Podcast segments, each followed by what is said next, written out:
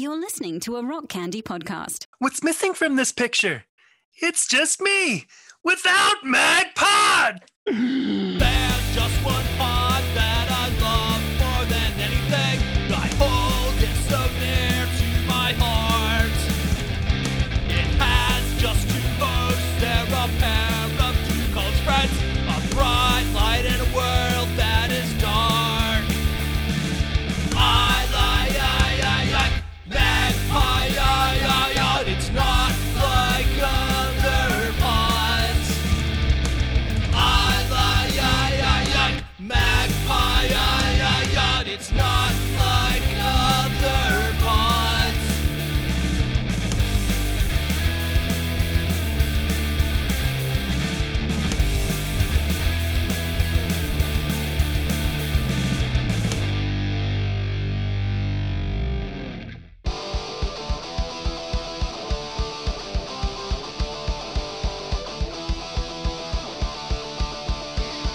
Coming to you from Magnified Studios, Magnified Pod presents Pods from the Penalty Box, a nostalgic sampling of skate punk albums from the nineties Christian alternative scene.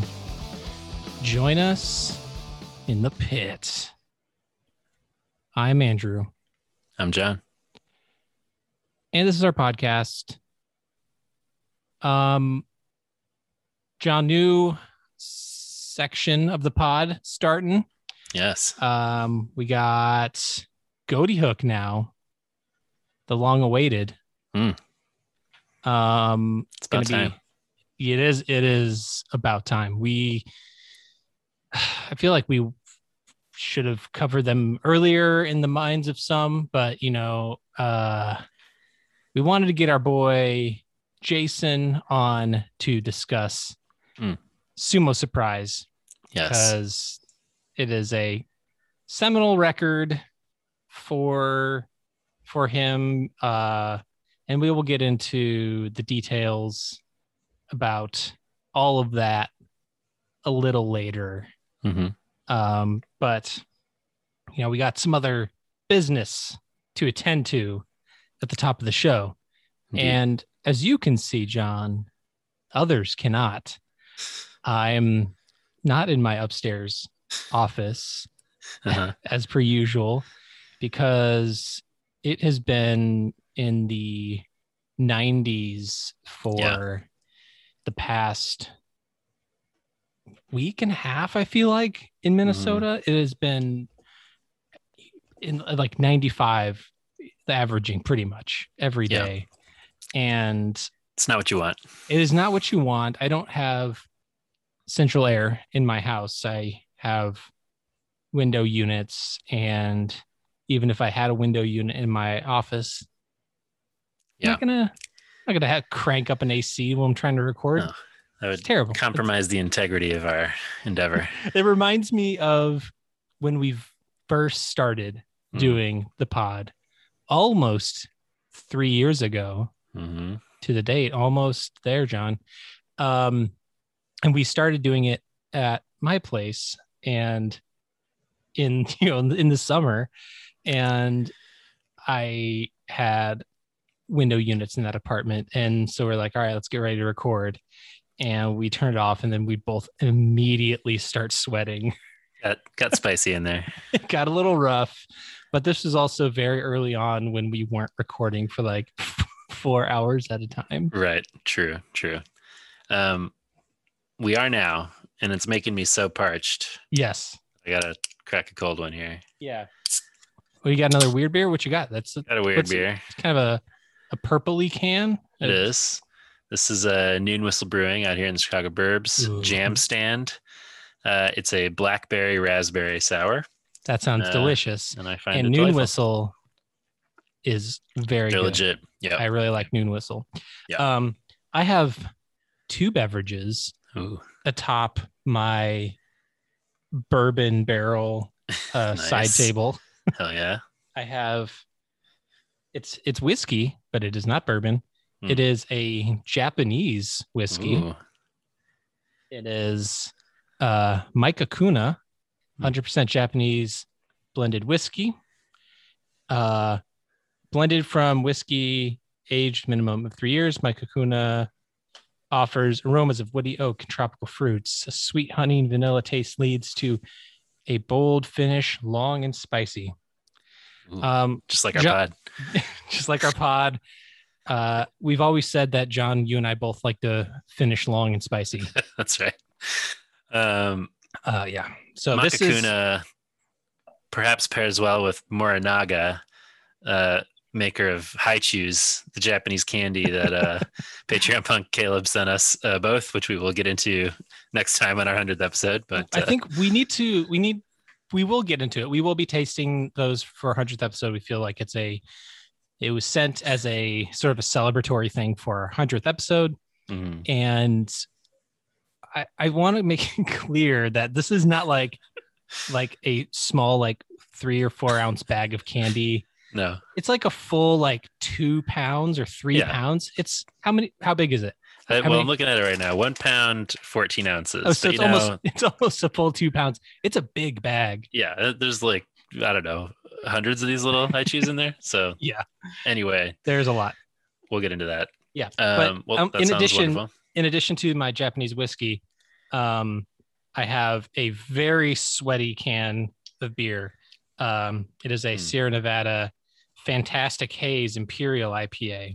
Mm. Um, beer and whiskey are such a good, such a good combo together.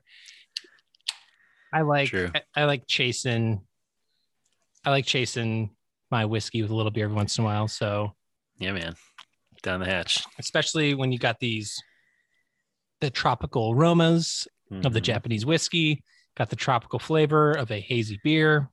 Very it's nice. All, it's all wonderful. Damn.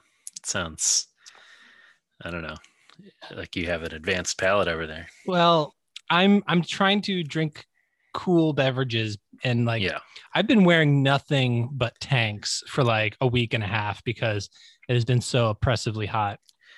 You're showing off that ink. Showing off that ink.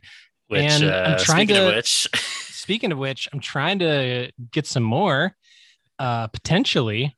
Yeah. We, as of recording this, uh, we put out a tweet today um, that if one of our, uh, that if one of the, t- the tweet gets two hundred retweets, that I will get some Nickelodeon themed ink. Uh-huh. So we are struggling with those retweets. I don't know, maybe two hundred was... a bit we'll aggressive. See we'll see you what know. happens. Maybe, maybe it'll. Maybe America it'll... wants to see you with the splat somewhere on your body. That's perhaps. That's that is true. I either the splat. I was thinking about the the Nickelodeon blimp, which is another iconic image. Mm-hmm. The the you know the the Kids' Choice Awards. Yeah. Um, got that. You got that. When did was it? So there was multiple award shows when because they, they also did like um uh surfboards too, or was that was that another I think kids, that's like the teen, teen choice, choice awards I think the teen yeah. choice awards yeah. The Kids' Choice Awards for Nick had the blimp, the orange blimp right. statue, and then they'd get slimed if they won maybe sometimes. um I don't remember I don't I'm sure there was probably some slime, but yeah the that that blimp logo, uh, the splat logo, there's all, there's all kinds. And I think orange would, uh, would definitely pop. Um, cool. You know, there's also the obvious, you know, petunia tattoo. I mean, that, would, that would be a move. That would be a move. Cool uh, move. Somebody's out. Somebody out there must have that. Oh, one hundred percent. Yeah. How many, How many Danny Tamborelli stories does he have of like dudes coming up to him and being like, "Oh, bro, I got this tattoo," and because I remember that in that documentary, people would be like, "Yo, was that like a real tattoo?" And he's like, "No, I was seven." Yeah, it's generally frowned upon. did you Did you get like a, a lady in a red dress tattooed on you? No, I was I was a child. You, you morons. I um, love, do love the mythology of, of Little Pete having gotten it, though. I mean, it, it's perfect for him. It's the best, you know, and I think we should transition from that. All that to say, uh, if you want to see me get a Nick tattoo, go and retweet that.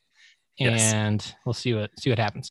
But we had a sort of a Sweet sixteen of sorts mm-hmm. of Nick shows. John, you were doing all these uh, these head-to-heads mm-hmm. last week.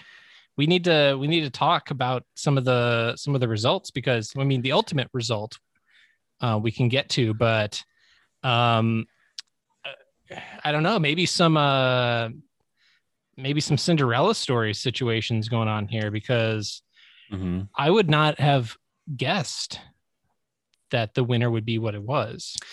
Yeah. Uh, we also got several comments along the way of people uh, suggesting that this reflects our age, uh, which, you know, I make no bones about that. We were going with pretty much early nineties on these. Uh, these are the ones we grew up with. I, I understand. I threw Hey Arnold in there. That was after my time, but I included him. But, you know, there was no SpongeBob. There's none of the two thousand stuff. But um, we're talking we're talking about the nineties alternative scene. Of course, right. We're going to be talking about nineties, early nineties, late eighties, early nineties T V. I mean, that's that was our right. that was our heyday. Yeah. Um, I don't know. I expect I, I kind of expected Double Dare to take the whole thing. So it's a little surprised that they doesn't Double Dare kind of seem like the most representative, iconic Nickelodeon. I would say either that or You Can't Do That on Television. Yeah. Uh, when because when people think about Nickelodeon, they think slime, right. and those two shows embody that. Yeah, I think a lot of people don't remember You Can't Do That on Television. Like it was, that was the one where I, I saw a few people being like, uh, "This suggests that you were watching from." The beginning of Nickelodeon, which, you know, wasn't quite that early, but that, well, that was like the seventies when that show started. So it it but it, it reruns existed and it came yeah, back, yeah, you know, right. Not everybody was uh I I watched a lot of reruns on Nickelodeon. I'm not sure. It's it's hard to know, like back in the day, how many of my, aside from Snick, how many of the shows that I was watching I was watching on reruns or during their right, right their original runs. Yeah, I was definitely watching that show in the eighties, which maybe it was still it's probably still going with new ones by then. But anyway, that yes, not uh, didn't fare particularly well. Um, but yeah, let's see. I mean, Clarissa made it very far.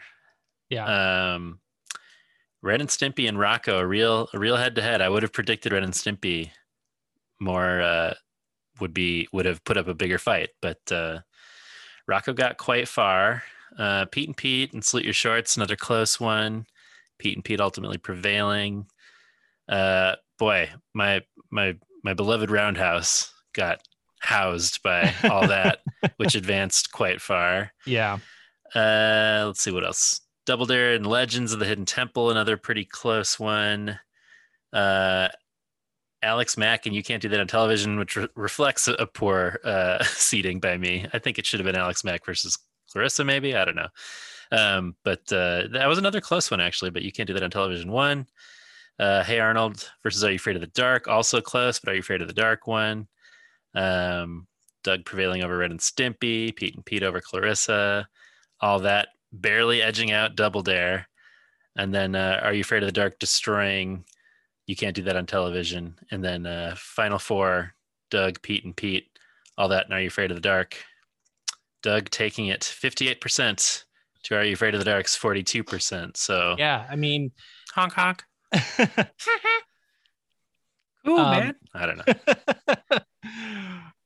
uh, I, I mean, I'm I'm a little surprised in the the Doug upset of Pete and Pete. I don't know. I'm I'm I'm a huge Pete and Pete stan. Uh, I I do like I do like Doug. I think there's something about something very endearing about the innocence of Doug yeah.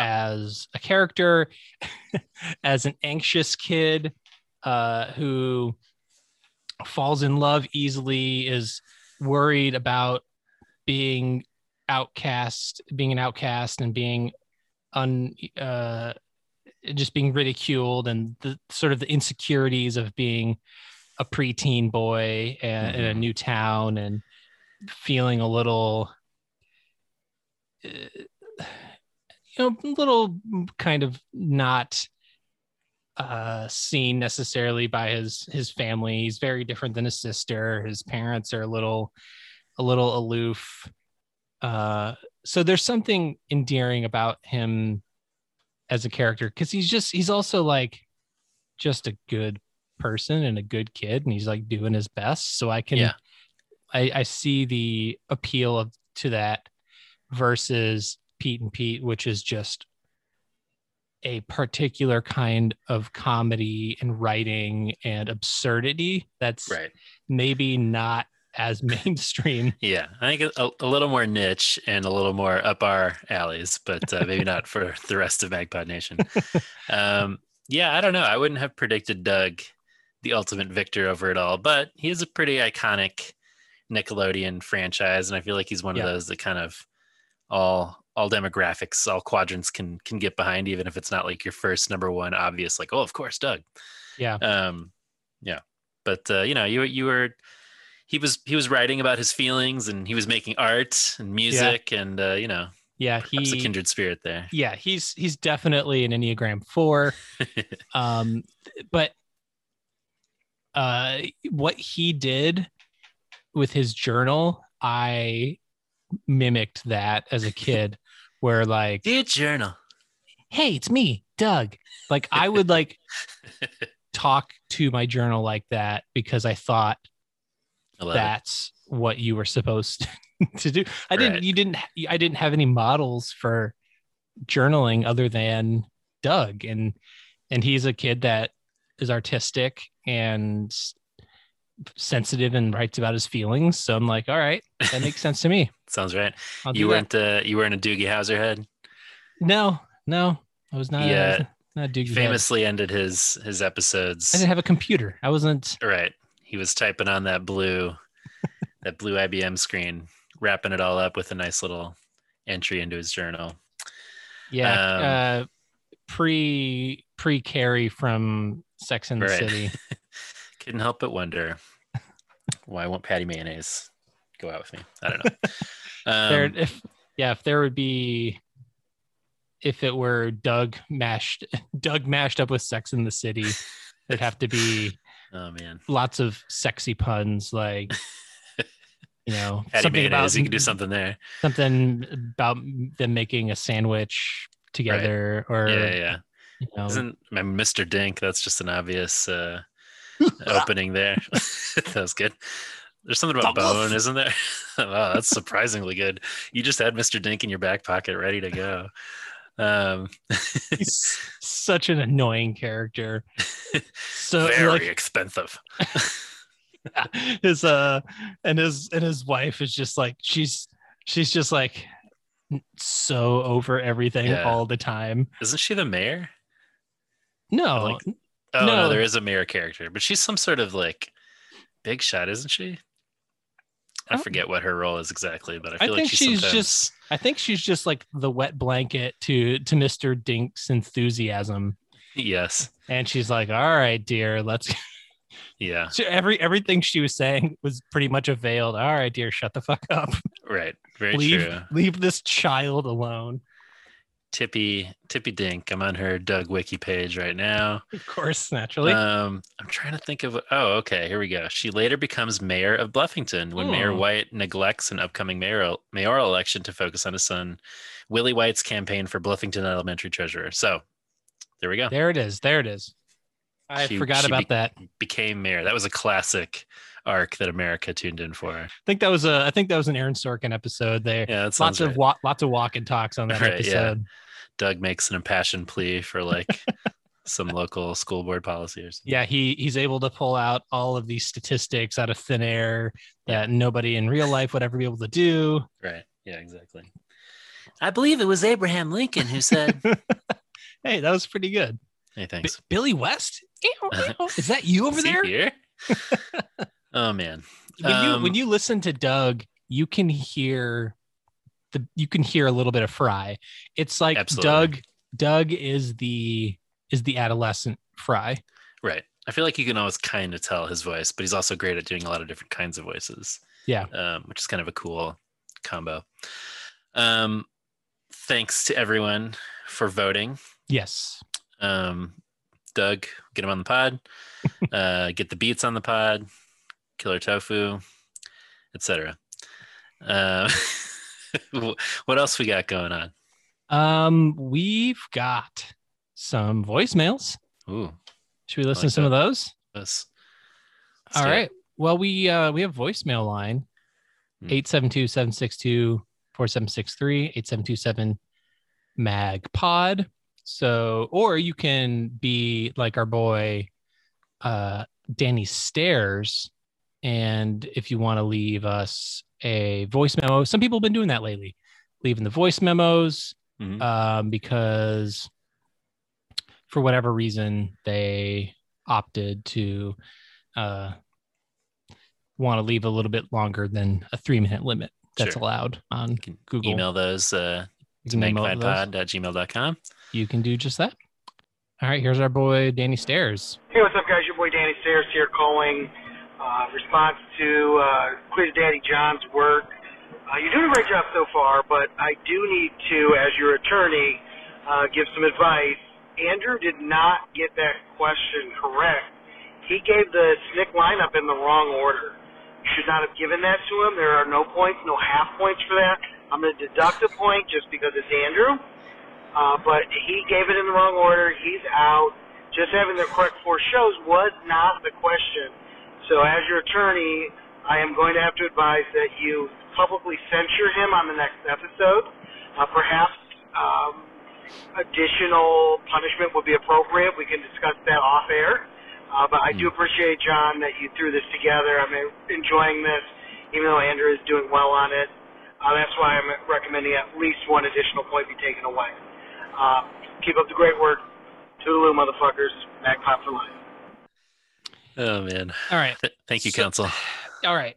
Look, I, I, re- I, if I remember correctly, uh-huh. uh, I said Clarissa, Roundhouse, mm-hmm. Ren and Stimpy. Are You yes. Afraid of the Dark? Right? Correct. Correct.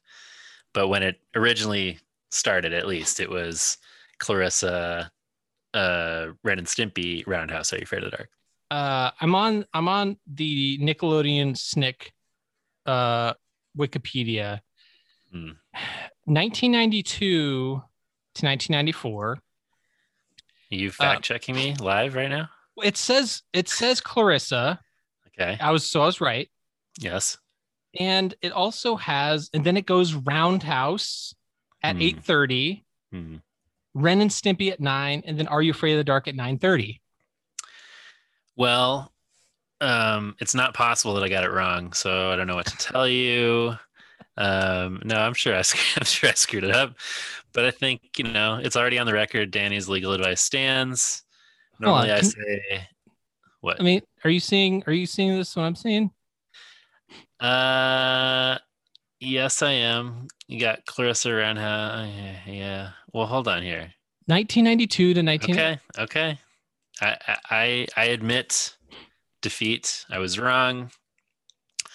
Um, Normally I say legalistic people suck. Legalism makes me sick, but uh, I think you're right. You found the truth here, and I'm uh, I'm out of luck as the quiz daddy. So I gave that point to you anyway. Yeah, you you said I whatever for whatever case it was the correct four shows, but I guess I just maybe want, my just research want... was faulty. I don't know. I don't know what happened. This is why I'm never doing a quiz again. Come on. Just kidding. Come on. Anyway, so uh, I don't know what to tell you, Danny. Um, maybe yep. suck it. I, I guess I, I guess I fucked up. um, yeah, fine. I'll take your your suck it. Um, no, that was for that was for Danny. All right. um, not you. We got Jason from L A. Yeah, what's up, guys? Jason from L A. Um, happy, first off, happy to finally join the Patreon. I've been busy, so I haven't been on in a couple of weeks just because two jobs, two daughters, uh, co-hosting a podcast. Keeps me busy. Yeah, baby. But uh, you guys were talking about the movies, uh, songs that come in movies. I think one of my favorites was uh, the first Matrix movie, the only good one, because it just went to shit after that. But uh, at the end of the movie, when uh, he hangs up the phone and they play the Rage Against the Machine Wake Up song, I remember seeing that thinking, oh, holy shit, this is going to be an amazing trilogy. Hell but yeah. It was not. That was the only good movie. And uh, also, movie soundtracks. You can't talk about great movie soundtracks without mentioning The Crow. That is one of the Hell greatest yeah. soundtracks of all time. That's amazing songs on there. Uh, but, yeah, it's a great one. And also, you guys are talking about Value Pack and about the School of Rock dude. I was thinking the exact same thing when I finally got to hear that album. I was like, this just sounds like the dude from School of Rock, from the other band. So, uh, Mag Pops Alive, keep it up. See ya. Thanks, buddy. Yeah, um, uh, I, I was wondering if he was going to say um, uh, Rob Zombie. Wasn't, because wasn't, wasn't there uh, I feel like there was a Rob Zombie song playing in the first... Yes, it's when uh, Neo goes to the club. They go to the club. The Rabbit meets, meets Trinity. Um, Rob Zombie also on uh, The Crow, uh, City of Angels soundtrack, I believe. Um, yes, fully agree. When Wake Up by Rage comes in at the end of The Matrix, you feel like ripping the movie theater seat out of its concrete base and throwing it at the screen in celebration. Um, Almost, almost like uh, John at a show when he gets really excited and he tears his arms off and throws them on stage. Maybe about a, a particular song we'll hear on this episode. We'll see. Oh shit! Um, but yes, an all-time great moment. You know, I'm a, I'm a little bit of a defender of the Matrix sequels. Um, there's some interesting ideas, but yeah, they probably should have just left it with the first one. Having said that, as we've established on the pod, I'm excited for Matrix four. You are not. I understand the hesitance, but. I'm, I'm giving them I'm the benefit not, of the doubt. It's not that I'm not going to see it. I'm totally right. going to see it. Yeah, I'm you're tempering just, your expectations. Yeah, there's no Hugo Weaving, which right. sucks. Yeah. And he he seems to be like one of those guys that's like, I'm done with this part of my life. Right. So whether it's The Matrix or Lord of the Rings or whatever, I feel like he's kind of one of those guys that's like, I did... I did The Matrix. I did Lord of the Rings. I'm done. Those characters are done. But like when you think of when you think of The Matrix, you think of Mister Anderson. Right. You know, you think of Agent Smith. You think of so I don't know. I don't know. But yeah, we'll see. But yes, there's no arguing that that needle drop is an incredible ending. Uh Also fully agree with the Crow soundtrack being hugely important. You know, you were you were journaling Doug style. I was uh, I was lighting candles and playing the Cure song from The Crow in my room and like, I don't know, writhing around in the darkness or whatever. Um, Crow is huge for me. I had a, I had a giant Crow poster on my wall. Uh, even the Crow crappy sequel I mentioned had a pretty great soundtrack. Um, But yeah, that first that first Crow album is great. Um, thoughts on the Crow? um, yeah, just blind spot. R I P Brandon Lee. Yeah, I, yeah. I, I, it was not. It, you, you were more here for the the creepy stuff. Yes. A, as a kid than I was. I was like, I was creepy selective in that, yeah. like I. I would I would watch some Are You Afraid of the Dark? I would watch or I'd read some uh you know the you know Goosebumps or stuff that I feel like was more aimed at my age than than something sure. than something like The Crow and uh, you know so that that I I was I was such a sensitive kid. Yeah, man. I remember well, The Crow, sensitive as hell. Well, sure. Maybe I would have I would have seen it and I would have started wearing like guyliner and yeah, man. Know. Listen to the soundtrack. Though. Listen to this lineup. You got The Do Cure, you... you got Rage, you got um, Nine Inch Nails, Violent Femmes, Helmet, Jesus and Mary Chain, Rollins Band, Stone Temple Pilots, Pantera. I don't know. My Life with Thrill Kill Cult. Pretty good. Damn.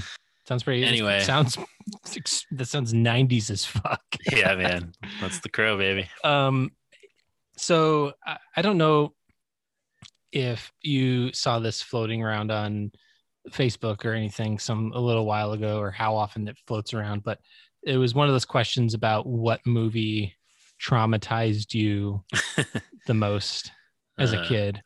And I don't know if we've talked about this on the pod, but for me, this will give uh, give you a sense of like how sensitive and emo as fuck I was as a kid. Uh-huh. Uh, that the movie that fucked me up the most when I was younger was Dead Poets Society. Oh wow! Just because it was like too heavy. It was. It. It was. The ending was devastating to me. Yeah. Yeah, that makes sense. Devastating to me.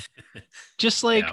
a kid wanting nothing to do, but like not wanting nothing more than to like express himself through theater and feeling no love or acceptance from his dad. Yeah. And like that he felt like no way out. And I was just like, and that scene, the slow motion run, you know, yep. to like, I'm like, oh my God, it was just so brutal. It's heavy. It's yeah, so man. heavy. And so like, yeah, it, I was not prepared for it because right. I was like, oh, this is a Robin Williams movie. And then I was like, oops. So uh, much yeah. in the same way that I was not prepared for Link, the movie about a chimpanzee serial killer, um, which I regrettably saw when I was maybe like four or five. What? Um, my cousin rented it, and it was like the first R-rated movie I saw. And it, yeah, it's about a monkey that kills people, an ape that kills people. Um, and uh, it messed me up. Jesus Christ. I'm that trying sounds, to find this movie. It sounds terrifying. Uh, you probably as a, would. As a four-year-old, I imagine anytime you go to the zoo, you'd be like, get these fucking monkeys away from me. He's got a knife behind his back. I know it. If you Google, I don't. I don't trust those macaques. Never trust the macaques. Uh, Link, nineteen eighty-six. If you Google that, I feel like people will recognize the cover. It's like uh, the chimp is like lighting a match, and it's like his face is scarily lit. Um, so why? That is that. So why is this chimpanzee murdering people? Uh, I believe he was like experimented on. Oh, it's got Elizabeth Shue in it. Yeah. Um, okay, he's an orangutan. He's a chimpanzee played by an orangutan. Uh, he lashes out against his masters when they try to have him euthanized, which, you know, Team Link, I guess. Um, anyway, uh, not not great for children to see a chimp murdering people. um, no. Anyway. The two pillars of, of childhood entertainment, though, Dead Poets Society and Link, I would say. Important films. Important films for all young, impressionable children to see. Yeah. Uh, all right. Moving on from trauma, uh, we got some Danny Leary. Hello, this is Danny Leary calling. And I completely agree with John. John Potter of Magnified Pod. I completely agree with him on the, you know, cutoff for All That and how Roundhouse ruled. Uh, when I think about Nickel, I watch, I, I finished about half of that documentary, but uh, I feel like with the whole not talking down to kids, like to me, All That was the first show that really felt, I never thought of it in that context, but All That felt like the first show that actually kind of like talked down to kids. Like, it had a certain uh, lack of irreverence that like a Roundhouse and a Welcome Freshman and a Wienerville had. Like, you know, Nickelodeon had sketch shows, and then they had this like more sanitized, more kid-friendly, more kids' glove show. That is how I perceived All That. And I was definitely into Saturday Night Live by the time I was like fourteen or something when All That came out. And I was watching Comedy Central. I was watching Kids in the Hall and everything. But yeah, All That was... It, it it it stunk. All That was not funny. I think I had one, and I watched it. I watched every episode, even though I don't know. I maybe was too old for it, but I think I had. I remember one laugh from that show, and it was when Amanda Bynes and all the characters are playing themselves, like on set, and Amanda Bynes comes in and she's like, "Sorry, I'm late. My makeup artist fell off the roof." And I, that's the only joke I remember from All That. Even when Chris Farley came on as a guest star. like I felt like he had been brought down to the level of kid glove comedy that All That represented to me. Uh, other than that, you know, Nickelodeon was amazing. Uh, but no, not All That. I have an All That. I even have an All That t-shirt that I love. I love the iconography, but I just didn't actually like the show. Magpop for life. All That, not for life. Got it. Got it. Uh, if you're going to say Magpod for life, you have to end on Magpod for life. Don't disparage All That. I don't know. Uh, all that, not all that, says Leary. That'll be the headline man. Coming out of this episode. For real.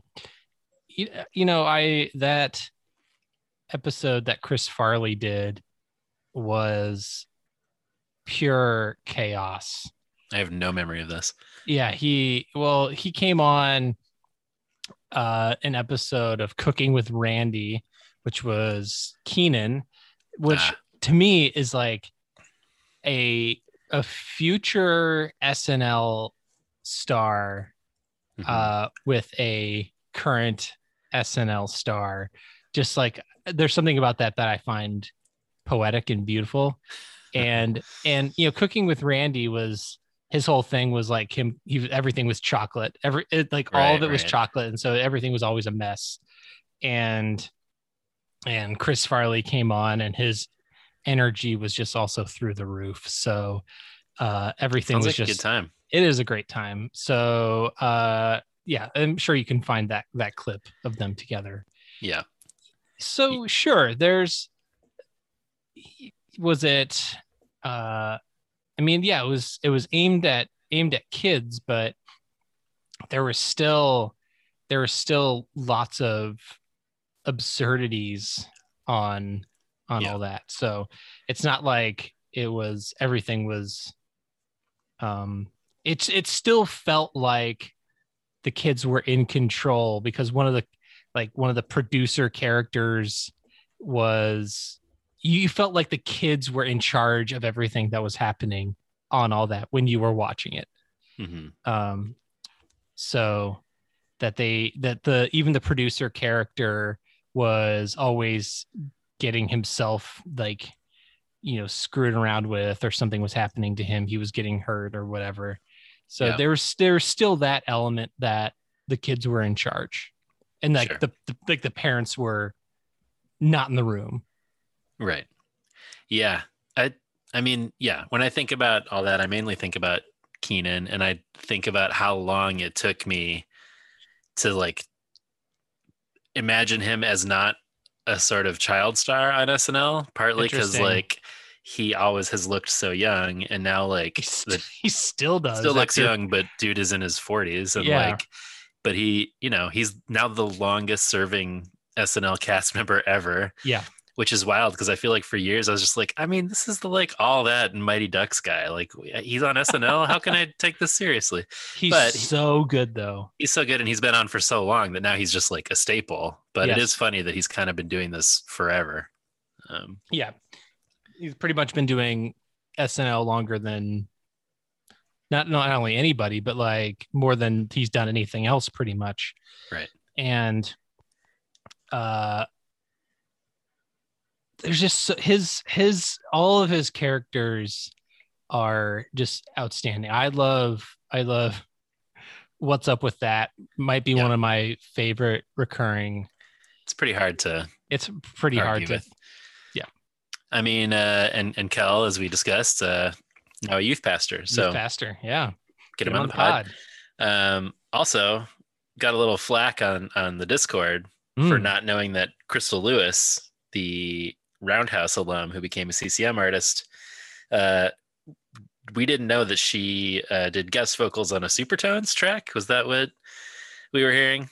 Um, I believe that was I, the case. I mean, I, yeah, I guess so. Uh, that was something that Meg was trying to be like, this is something uh, like I had no idea. Yeah. Apparently I Crystal never... Lewis, more memorable for some folks than she didn't really register for us, but that's fine. Yeah. If you're, if you listen to worship music, then chances are you sure.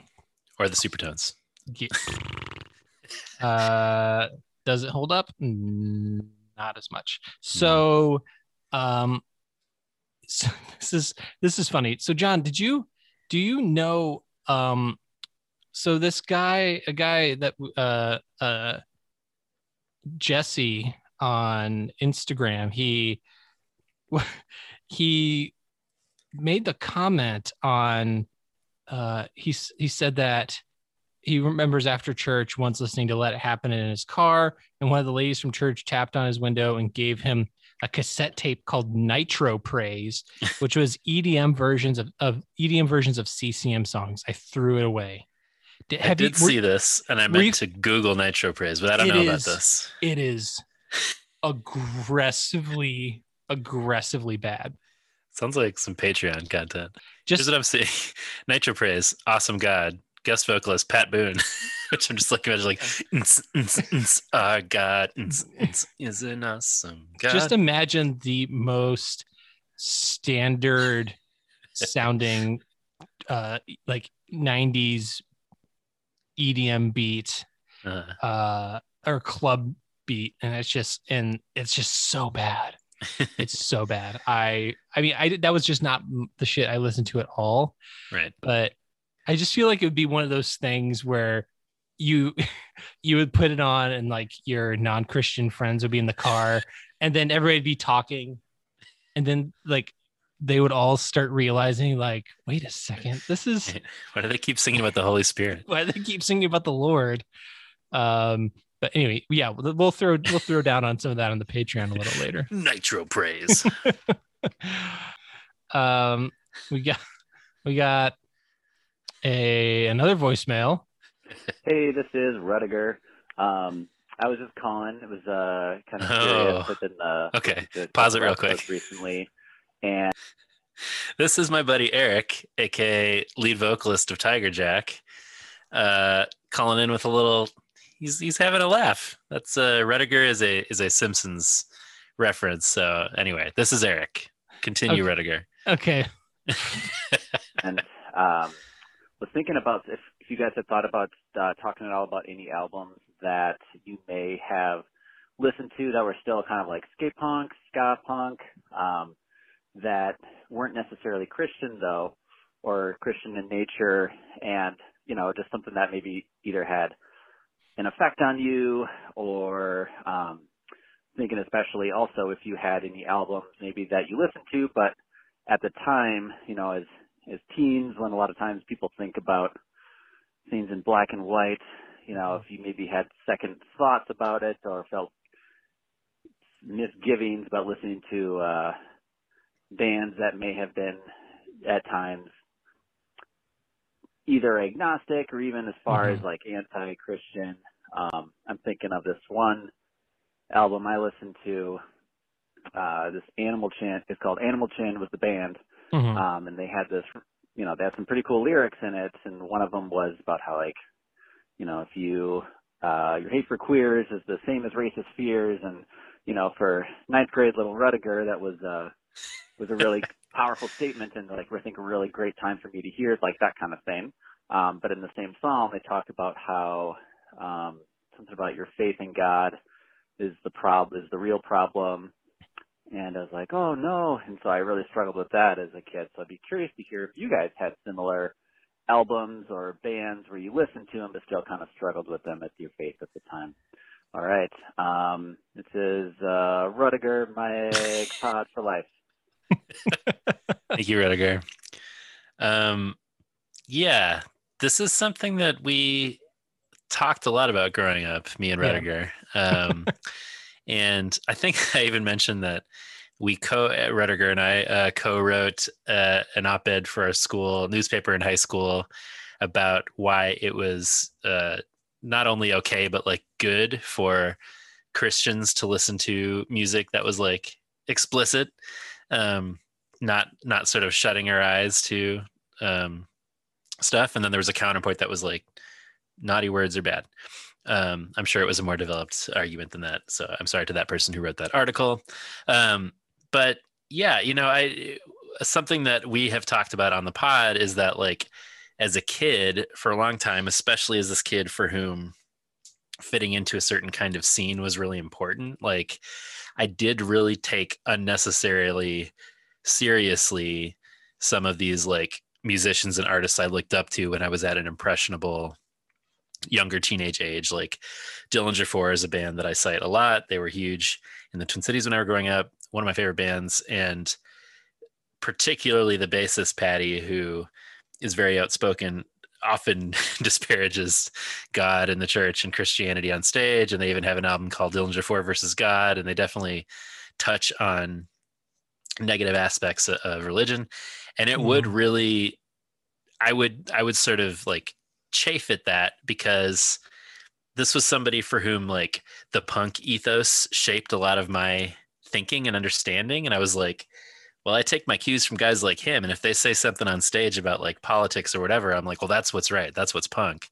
And so when he would say stuff about faith or about God, it would really, I would wrestle with it as a kid. And I, you know, and now it's funny that I say, like, I look back and I'm like, why did I care what this one, you know, right. bassist said in some club in Minneapolis about God? But it is true that like, especially for kids, you really take your cues from folks, and you're trying to figure out, well, what's, is this okay with this? And how do I feel about that? And, you know, one thing that we talked a lot about with Five Iron is like, they made me feel more at home, because it was like, Uh, you know, they always said oh. too, too kind of punk for the Christian scene and too Christian for the punk scene. And it was like one of the few sort of realms where I always felt kind of on board with everything. But anyway, what do you think?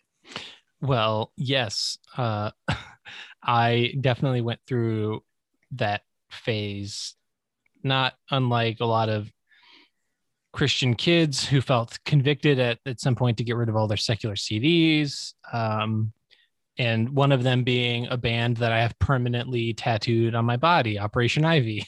Yeah. I uh, got rid of my Energy C D when I was felt convicted in, you know, my probably my sophomore year of high school. Um, Is there something and, particularly disparaging about religion that they say? I do not. You, it's see, that's the thing is like, I think it was just because it was secular, you know, sure. they. swore, but they also have the song Missionary, which is not like overtly anti-Christian. It's like mm. more about imperialism in, in the church, um, and just sort of going around the world and conquering and and sticking their right. flags in, in places and just, um, I mean, but that's kind of also what a lot of early missionaries were doing, trying to go and convert those heathen right. tribes and everything. Yep. Um, but I mean, even still, that's kind of what missionaries in a lot of modern churches are doing anyway, too. It's yeah, like, it's let's, still doing it. Yep. Still, let's make sure that everybody believes things we believe. Um, but I just think it was anything that wasn't overtly Christian, even though those bands were challenging a lot of, you know, I was listening to a lot of those Fat Wreck, Epitaph, Epitaph bands, and uh, Rancid, and and Bad Religion, and and and I think I was just trying to do what I think was right, and yep.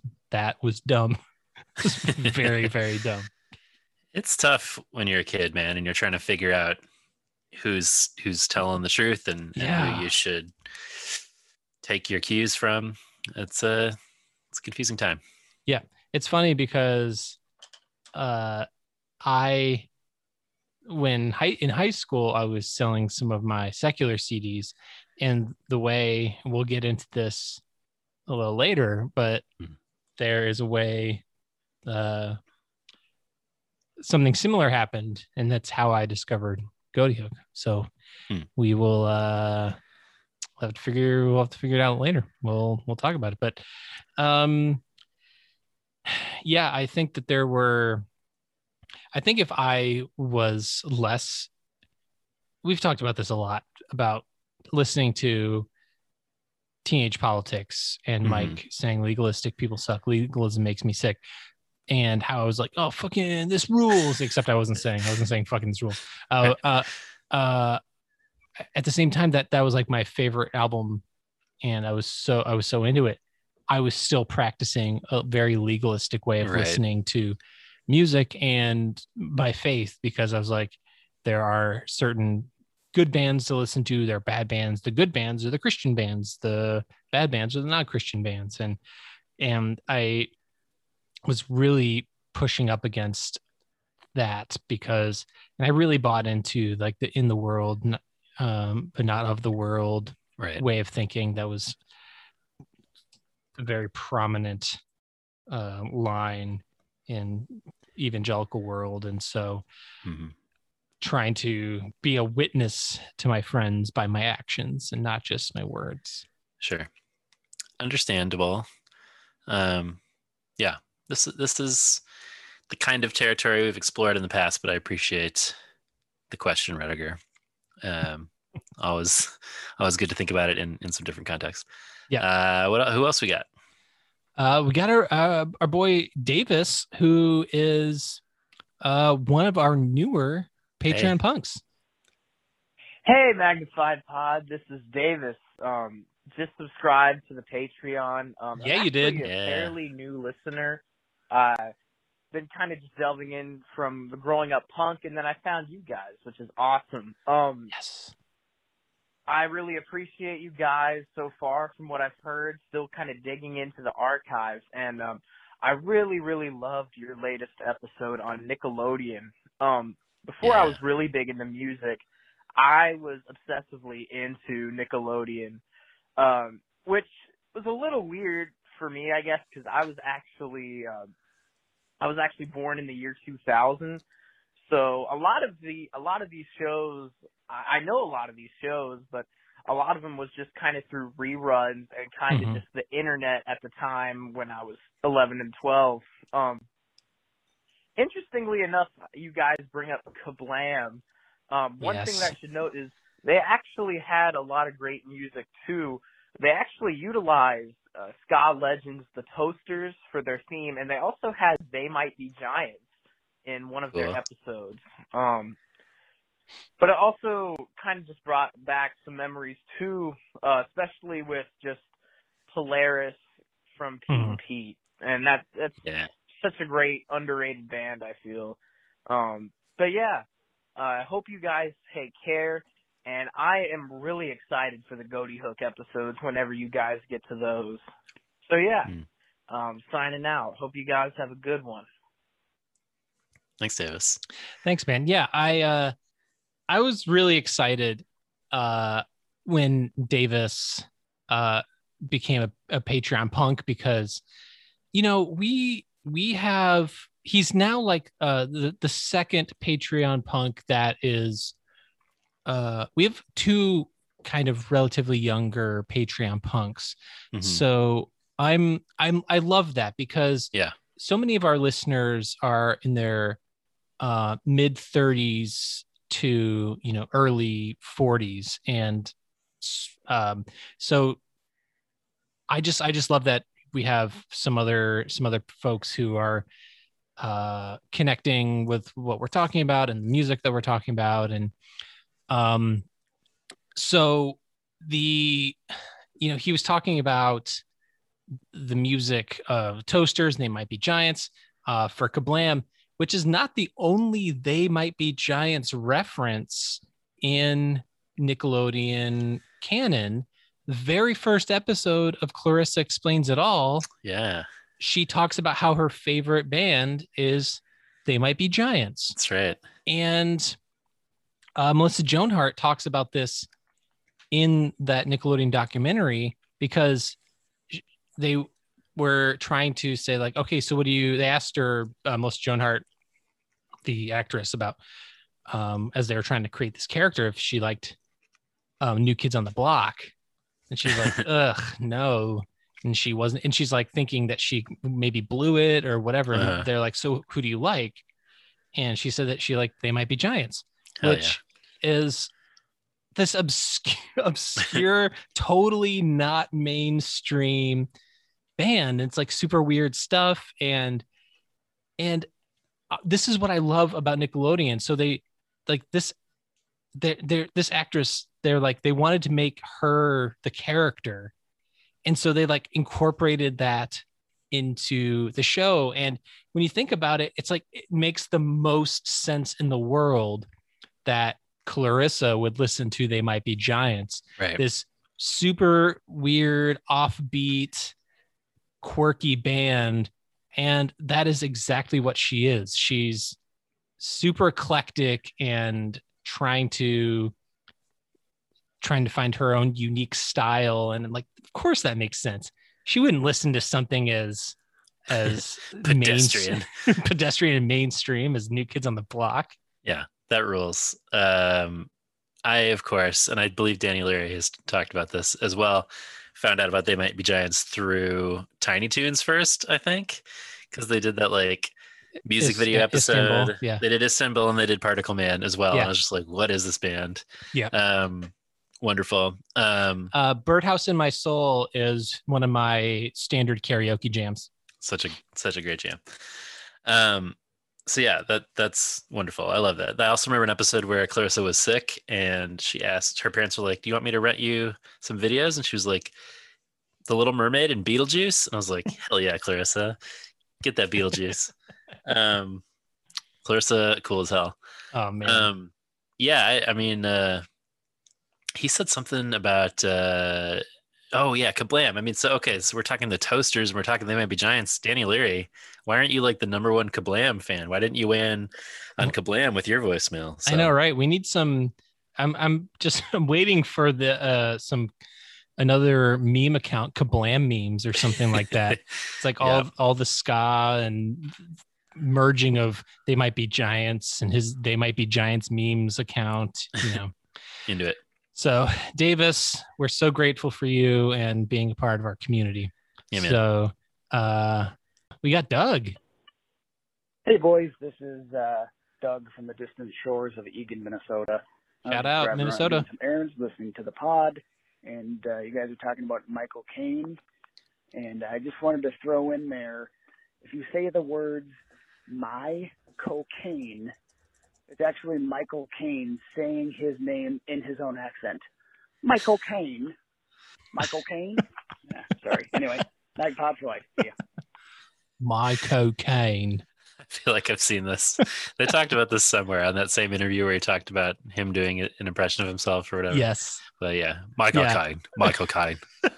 yeah. Yeah, Michael Caine doing an impression, impression, impersonation of people doing a Michael Caine impression right. yeah. is is so meta, and I love it. And uh, yeah, he his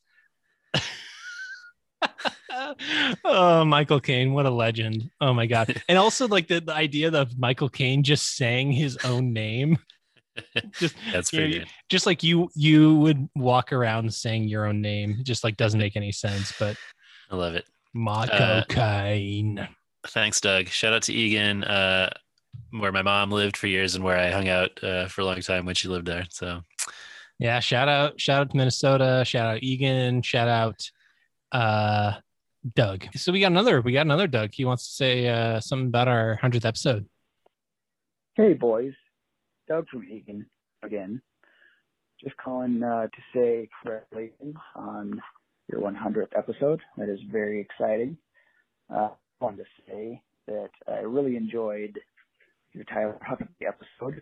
I know mm. it wasn't about music, but I am a huge comic and movie nerd, and I thoroughly enjoyed listening to, to y'all talk about that stuff. And uh, I'm also excited for the Goatee Hook episodes coming up. Mm. I've been a fan of theirs since uh, their first uh, sampler with Value Pack on Tooth and Nail, um, and I followed them all the way till their end, and I got to see them at least two or three times in concert, and uh, yeah, they were they were great guys. They made great music, and I uh, can't wait to hear what you guys think about it. MagPod for life. Yeah. Thanks, buddy. Thanks, Doug. Um, yeah, we next episode, John, one hundred. Hitting that hundo. Hitting that hundo. Uh, Sadie Hawkins Pod. I'm bringing up Danny Leary a lot. I'm not uh, getting paid to to sponsor Sadie Hawkins Pod, but they just hit their hundo as well. Congrats to them. But yeah, we we we would love it if you guys could call in with some of your favorite memories of the show over the last three years or the last hundred episodes. We can do a little celebrating next time. We're not exactly sure what we're doing in the episode, but we got some fun stuff lined up. Uh, So yeah, let us hit us up with those with those hundredth episode special messages. Yes, please. Uh, Nikki P. Oh. What up, Wiz Daddy? It's your boy Nikki P. Uh, calling in about the uh, Nickelodeon episode, the uh, holiday special. Uh, and we were, Meg was talking about uh, pulling the Danny Sneers and calling on a crappy car phone. So here I am on the road calling in with a crappy car phone. So, uh, love the episode. I recently, my wife and I recently watched the Orange Juice documentary. Yes. And I'm like seven years younger than y'all. But, you know, the little kid years coming in, I've got all the old school stuff, but also, like, transitioned into, like, the SpongeBob, the Fairly Odd Parents, all that stuff. So, sure. uh, loved it. You know, I lived in Florida. We traveled. We visited, like, the Nickelodeon studios mm. back when it was all green and stuff. Didn't get the full, like, experience or, you know, watch shows, tape. But went there, saw it, uh, was super stoked on it. Um, also, I've just been feeling nostalgia for the nineties. I uh, recently started Buffy the Vampire Slayer. Yes. And I've been super in. Uh, that with me too. Nope. Losing him. Losing him on that crappy car phone. Yeah. See, this is this is what happens. This is um. This is why uh, you don't. If you're in the car, I might. I might. We might need to implore people to uh to do that voice memo if they're in the car. Yeah. Because uh, we've learned, Danny Danny Stairs has learned the uh, the car is not always the best place to be. But um, yes, thank you, Nikki P. Uh, nineties nostalgia. John, you have never watched Buffy. And I just feel like... Seen pieces here and there. I feel like there there would be some some good meat in there for us to... Definitely to pick off the bones, especially the there's some problematic stuff, and Joss Whedon himself is a problematic dude.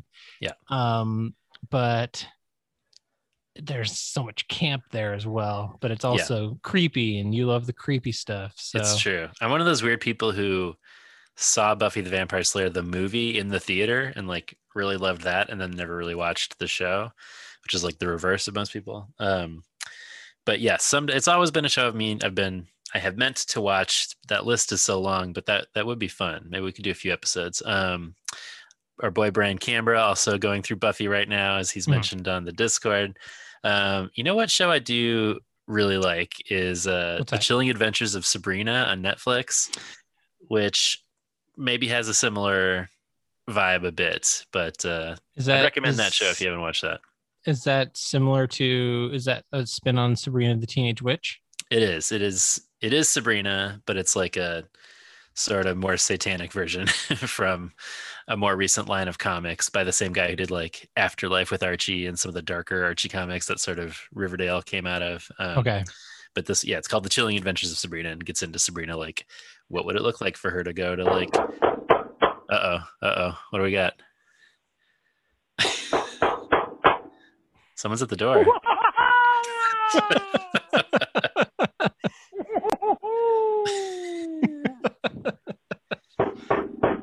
Hello.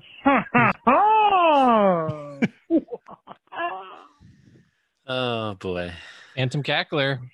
He always comes up with, with little variations and, and fun new spins on a classic. So this time he was at the door, I guess. I guess so. He was uh he was letting us know he was at the door. uh he's he's oh, uh he's knocking and wants to come in. I don't know, maybe uh, maybe he's a vampire and we need to invite him in. I have never listened to a Phantom Cackler voicemail without a giant smile across my face. Truly brings me joy. Yeah. Oh man, thank you thank you Cackler uh for for bringing us immense amounts of joy. Um so those are the voicemails. Pretty good. Appreciate it, everybody. Thanks, everybody. Um, but you know, John, now I have a question for you. What's that? Do you want to play a game? Oh man, the Quiz Daddy's back. Quiz Daddy is back. I have been a little, uh, lackluster these days. Hmm. Um, but we are back. I'm playing a game with you today called Podcast Surprise. For today, for today's game, John needs to fight Lou Ferrigno. I'll do it. Um, so a lot of these questions are going to be based on the uh, Sumo Surprise record that mm. we're discussing today. So things Goatee Hook related, Sumo Surprise related. Um, so it should be should be a fun game. John, are you ready? I think so. I'm ready okay. to, you know, I was the, the quizzer, not the quizzee last time, but I'm ready to, to step back into that hot seat. First question. Sumo Surprise opens with the song Body Juggler. Mm. I don't think there's a world record for juggling bodies, but there is. If there was that record, it'd probably go to Wilt Chamberlain. It's a Wilt Chamberlain joke in twenty twenty-one. Mm. Um, which of these is not a current world record for juggling? A, most chainsaw juggling catches on a unicycle. B, most bowling balls juggled. C, most balls juggled while surfing. And D, most apples sliced in one minute while juggling knives. Team of two. Okay. Um, I'm trying to think which is the most ridiculous here, but sometimes uh, that, that's how you get me uh, with your little tricks. Um, well, you know, you got to think world records. You know, you got to got to set yourself apart. It's true. It's true. Um, I I I imagine somebody has juggled chainsaws on a unicycle. It seems plausible. Um, I. Imagine someone has, uh, oh, geez, I don't know. Most balls juggled while surfing. That seems plausible. The apples thing, the team of two, that seems so specific. I'm sure you could juggle bowling balls, but that just sounds really, ah, geez, I don't know, man. Uh, yeah, I'm going to go B, bowling balls juggled. I don't feel good about it, though. You don't feel good? Okay, so you think that the one I made up is most bowling balls juggled. Yeah. Hit me with it. Um, the one that I made up is most balls juggled while surfing. Oh, see that that does seem like someone could do that though, right? Sure, yeah, definitely. Yeah. And uh, juggling bowling balls uh, sounds awful. Lots of sounds terrible. Lots of um, uh, I've got to imagine that you have to have some pretty thick padding on the floor to right. and pretty uh some some steel-toed shoes.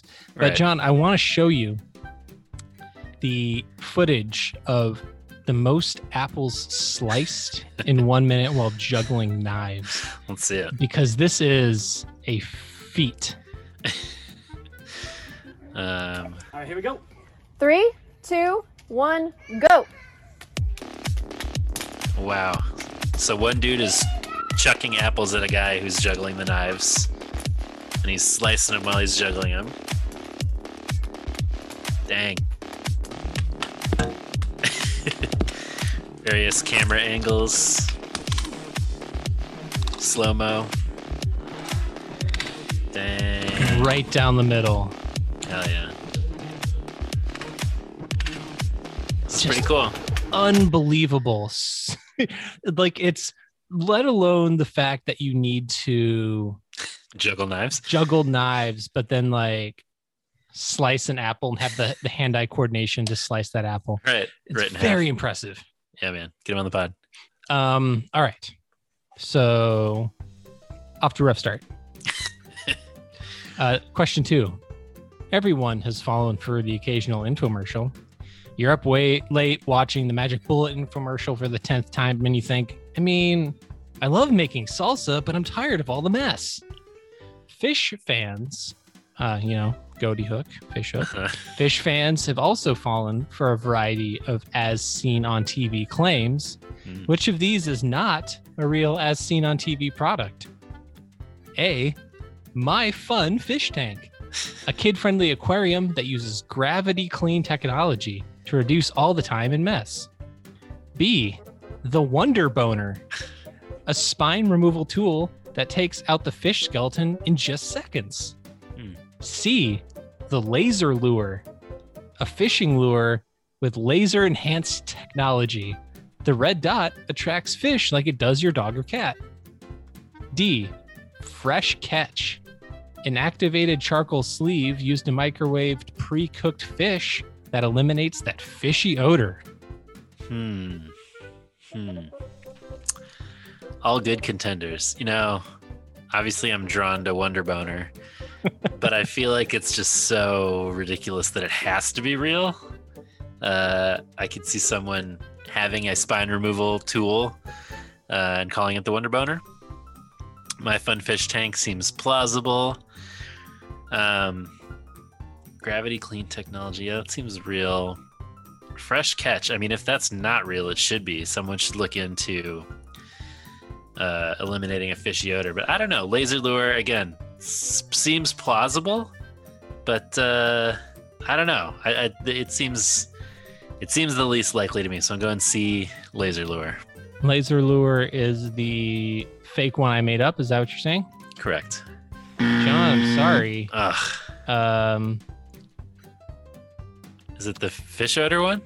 It is Fresh Catch. Oh, I made up. I made up Fresh Catch. That really but seems like it should be a real as seen on T V product. It should.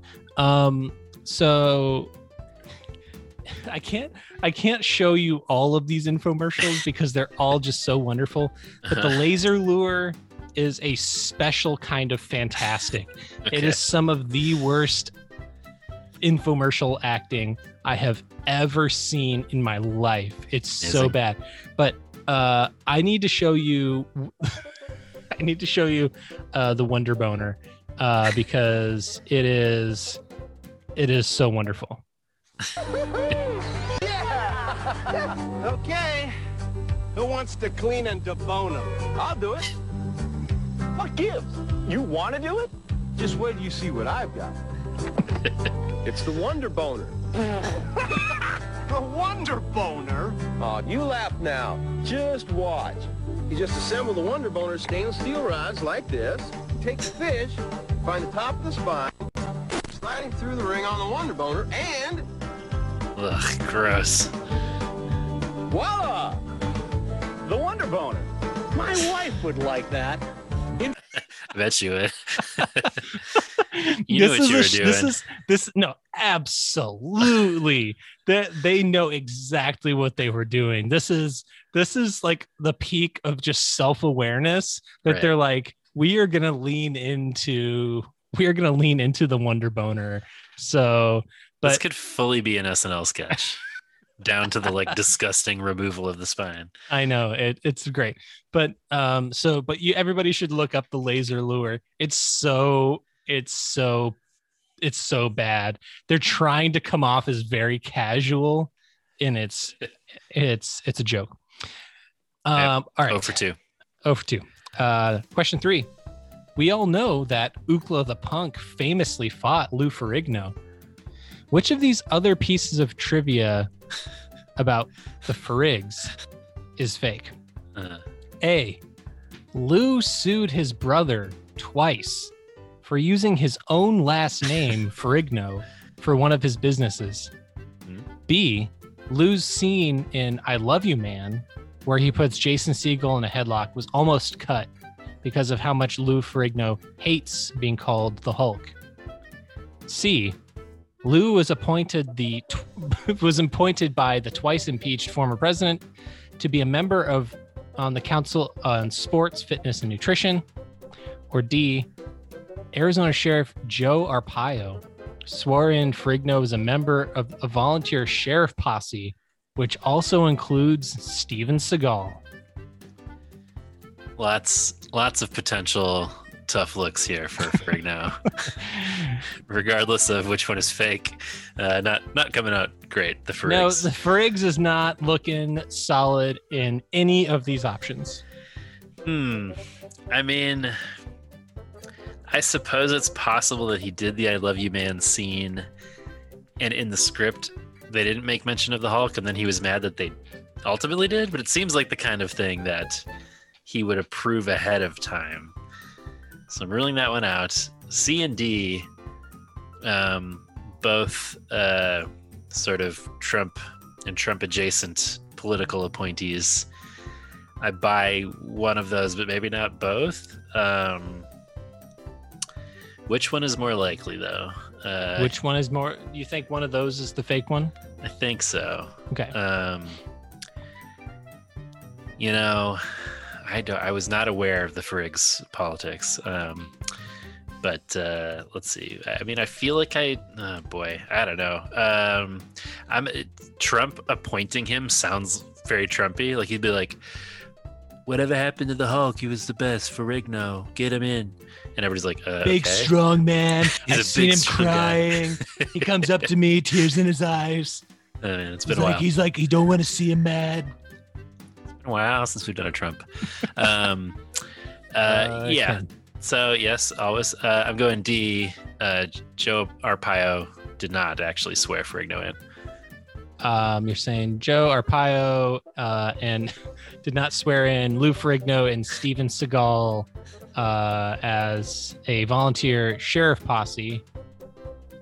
No, that is Man, that is true. Oh, that boy. is true. Steven Seagal and Friggs. Dream team. Oh, gross. No, the uh, the whole thing about uh, Lucine, I love you, man. Yeah, that's true. He, yeah, no, wow. no, oh, he, oh, oh. no. I made that up. Oh, that's what I'm saying. Okay, that, yeah, that's, yeah, yeah. Got it, got it, got yeah, it. Yeah, he, uh, yeah, he, he loved, he like he was very positive about that whole movie, that whole oh. experience. So this is another cl- classic case of me getting confused. This is why I was asking. I'm like, so you think one of these two is one I made up? After I got done saying that I didn't think it was plausible that he would agree to something where he's called the Hulk, uh, I give myself a half point on that one. All right, all right. I got confused. Uh, Danny, Danny, Danny Stairs, uh, come at uh, me. So, what do you think about have, this half point, Danny Stairs? I have no excuse. I just get confused. I'm looking at the words. You're sharing your screen. You're clarifying my answers.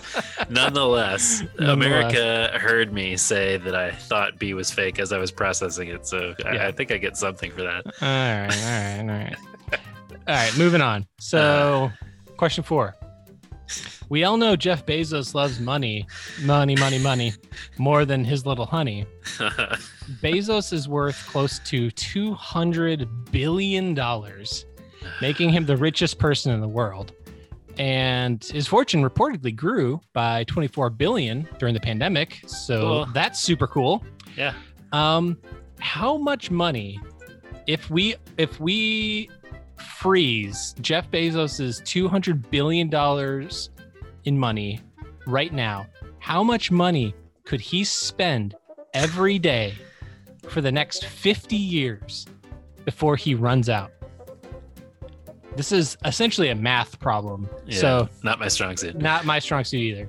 So how much could he spend every day for the next fifty years? Which, by the way, he would be one hundred seven um, if he lived that long. But would it be A, a million dollars every day, B, four million dollars every day, C, nine million dollars every day, or D, eleven million dollars every day for the next fifty years? Um, I'm just going to go straight to D because eleven million sounds uh, wild, which means it's probably true. So eleven million. Yep. Hey, look at that. The most depressing that. answer is correct. Um, yes. Jeff Bezos could spend eleven million dollars every single day. That doesn't make any sense. fifty years. Oh, man. And, and this is uh, why I think people don't realize the difference between a million and a billion. Right. Because you're like, that doesn't seem right. Right. Um, and this is also why I think uh, Jeff Bezos is a legit supervillain. Yeah. Because if you have the ability to spend eleven million dollars until you're over one hundred, right. And like, why would you not do that? Right. Why would you not like, and he doesn't even need to spend eleven million. He could spend a million dollars every day, right. Literally giving it to charity after charity if he wanted to. like forever. And well, I mean, he's going to space. He's got to spend that money. I spend it in the right ways. He's going to space. Uh, his his uh, yacht has a yacht or whatever. Remember yeah, that thing? Yeah, he is, his super yacht needed a support yacht. Ugh. Um, yeah. So he's a he's a legitimate monster, uh, yeah. and I think it is one of the most evil things in the world to have that much money. He is disgusting. He loves money, money, money, money. Yep. All right, John. We have one more question, but. This is this might be something that you we've never done before. You might have a lifeline because coming in, we have Jason Zimet from Unoriginal Vinyl, shadow producer. Hmm. So um, we're talking question five. We're talking tracks. Ooh. We might can't be sure what kind of tracks that track boy was passing out, but chances are it was a chick track. The late Jack Jack T. Chick was a cartoonist made famous by his controversial cartoon booklets and horrific theology. Which of these other pieces of trivia about Jack Chick is fake? So one of these I made up. A, Jack has authored more than two hundred fifty titles, making him America's most published author. B, he said every translation of the Bible since sixteen eleven is heretical and promotes immorality. Okay. C, a movie about Dungeons and Dragons was inspired by a chick tract of the same name, Dark Dungeons. Or D, Jack Chick has declared that the Catholic communion wafer is an idol, a false god, blasphemous, and that the Vatican is marked for destruction by the Lord. Um. Famously chill dude. Um, Super cool guy. Everybody loves hanging out with Jack Chick. Man, I feel like I've seen that Dark Dungeons thing. Uh, B, about the Bible translations, and D, about the communion wafer seem plausible. I mean, A seems so outlandish that he's America's most published author that I'm tempted to go there, but then I'm like, maybe that's true somehow? Uh, boy. I guess how you define like published is is subjective. Um, man, you got, I, a, you got a friend here, John. Yeah, I'm gonna phone a friend. Uh, Jason, what do you what do you think?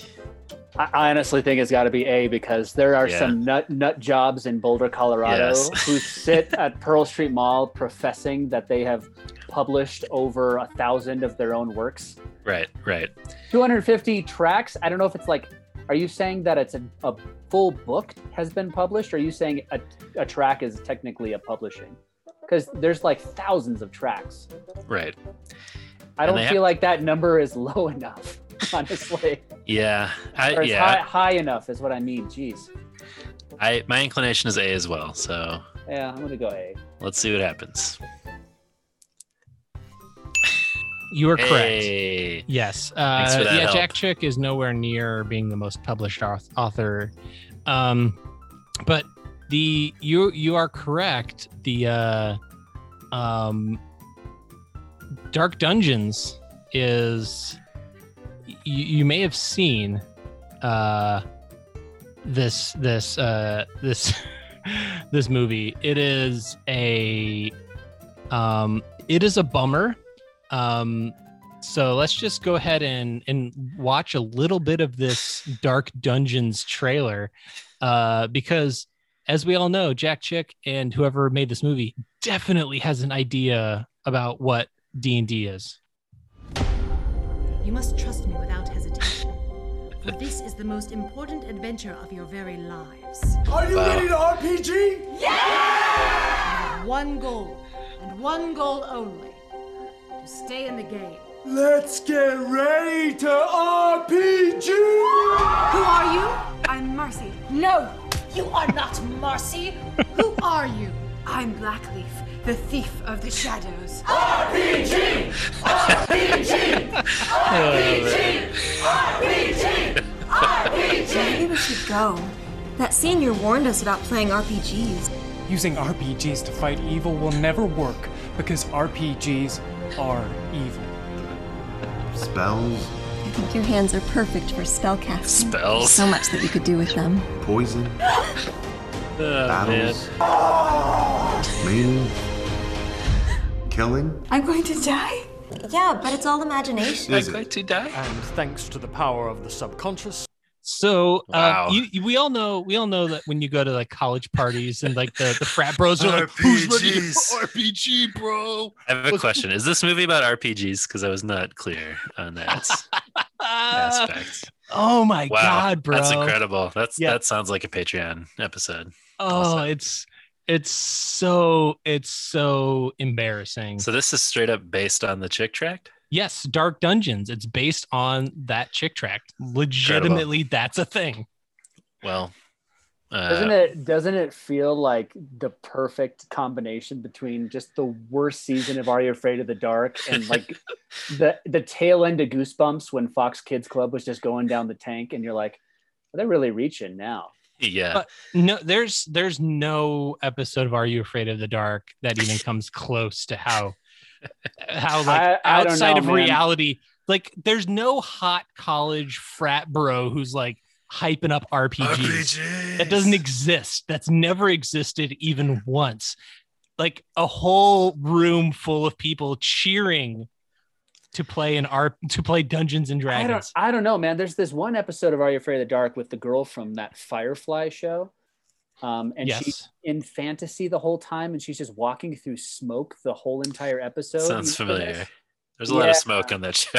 Like so much melodrama, and everyone's in period costume, like they're right, in the, right, right. the episode.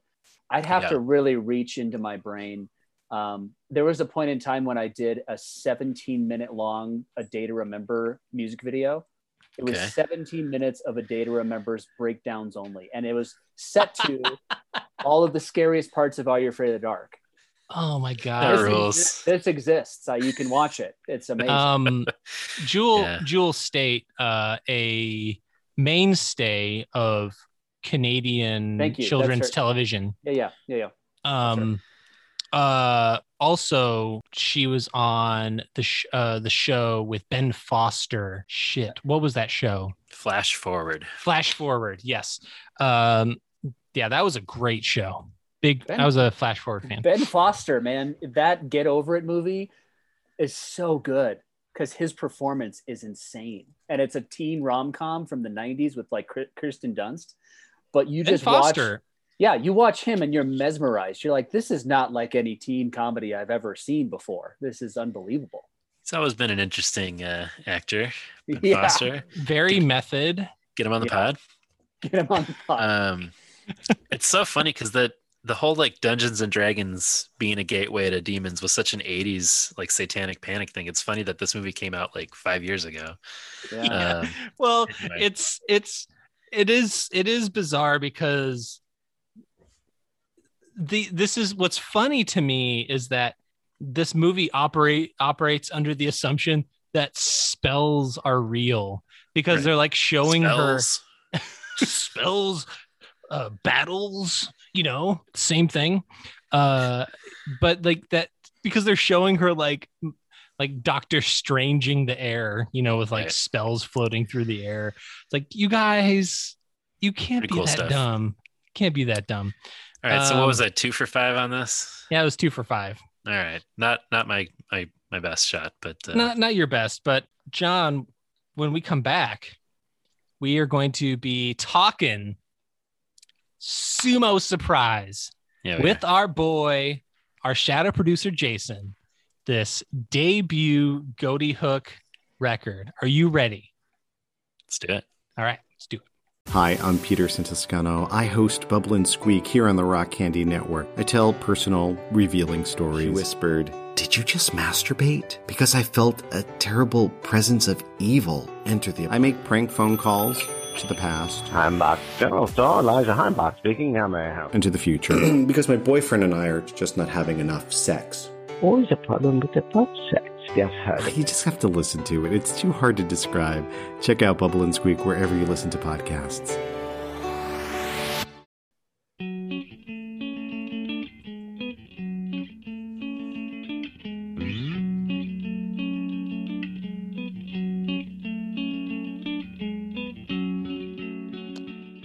And we're back. coming in on a nice chill note, mm. coming down from the uh, rage that I was feeling from my own questions, uh, from talking about Jeff Bezos, raises my blood pressure to an extent that I it, it just gets to an unsafe level. Mm-hmm. But we're talking Sumo Surprise. We're talking Goatee Hook. I've been so, so, so looking forward to this record and yeah, talking about this band, um, because Goatee Hook marks a significant shift for me in my taste in music, in the, in, in in an era where my love of Tooth and Nail bands uh, and awareness of this scene blossomed. So I'm very much looking forward to this. So, but we have to introduce and welcome our boy, our shadow producer, Jason Zimet from Unoriginal Vinyl. Welcome back to Magnified Pod, our uh, very first guest that we've ever had on the pod. We're coming up on one hundred episodes. We're coming up on three years. We talked to you like maybe four or five episodes into the, to the pod even existing. And uh, we're just so grateful for you and for the journey that this pod's been on with you for these past three years. We're grateful for your friendship. Um, and we absolutely knew uh, that we wanted to have you unequivocally on to talk about this album because of your history with this album, your history with this band, um, and your just connection to this record just in general. Thank you for having me. Let's just recap that night that we met uh, and interviewed for the... I don't know you at all. No. You've put out two episodes on a podcast. Maybe. Huh. At that time, probably, what are we thinking? forty listeners streamed? Probably. Yeah. Barely, barely Most, any listeners. Mostly, mostly writing on the namesake of M X P X. Like, what's this novel, curious thing?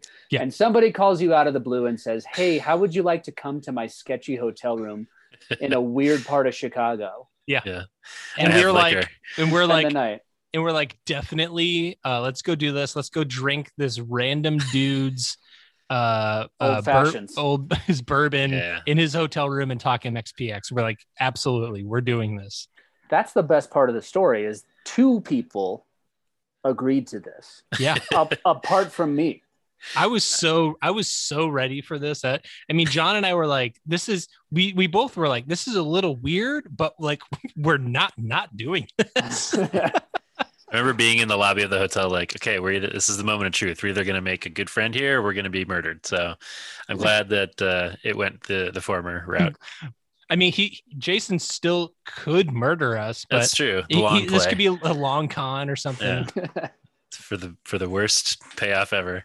Yeah, uh, this is a uh, this is when uh, all MagPod listeners were introduced to Yelly Andrew, who uh, gets louder the drunker he gets. Do we do we recognize that maybe it's me who brings that out in you now?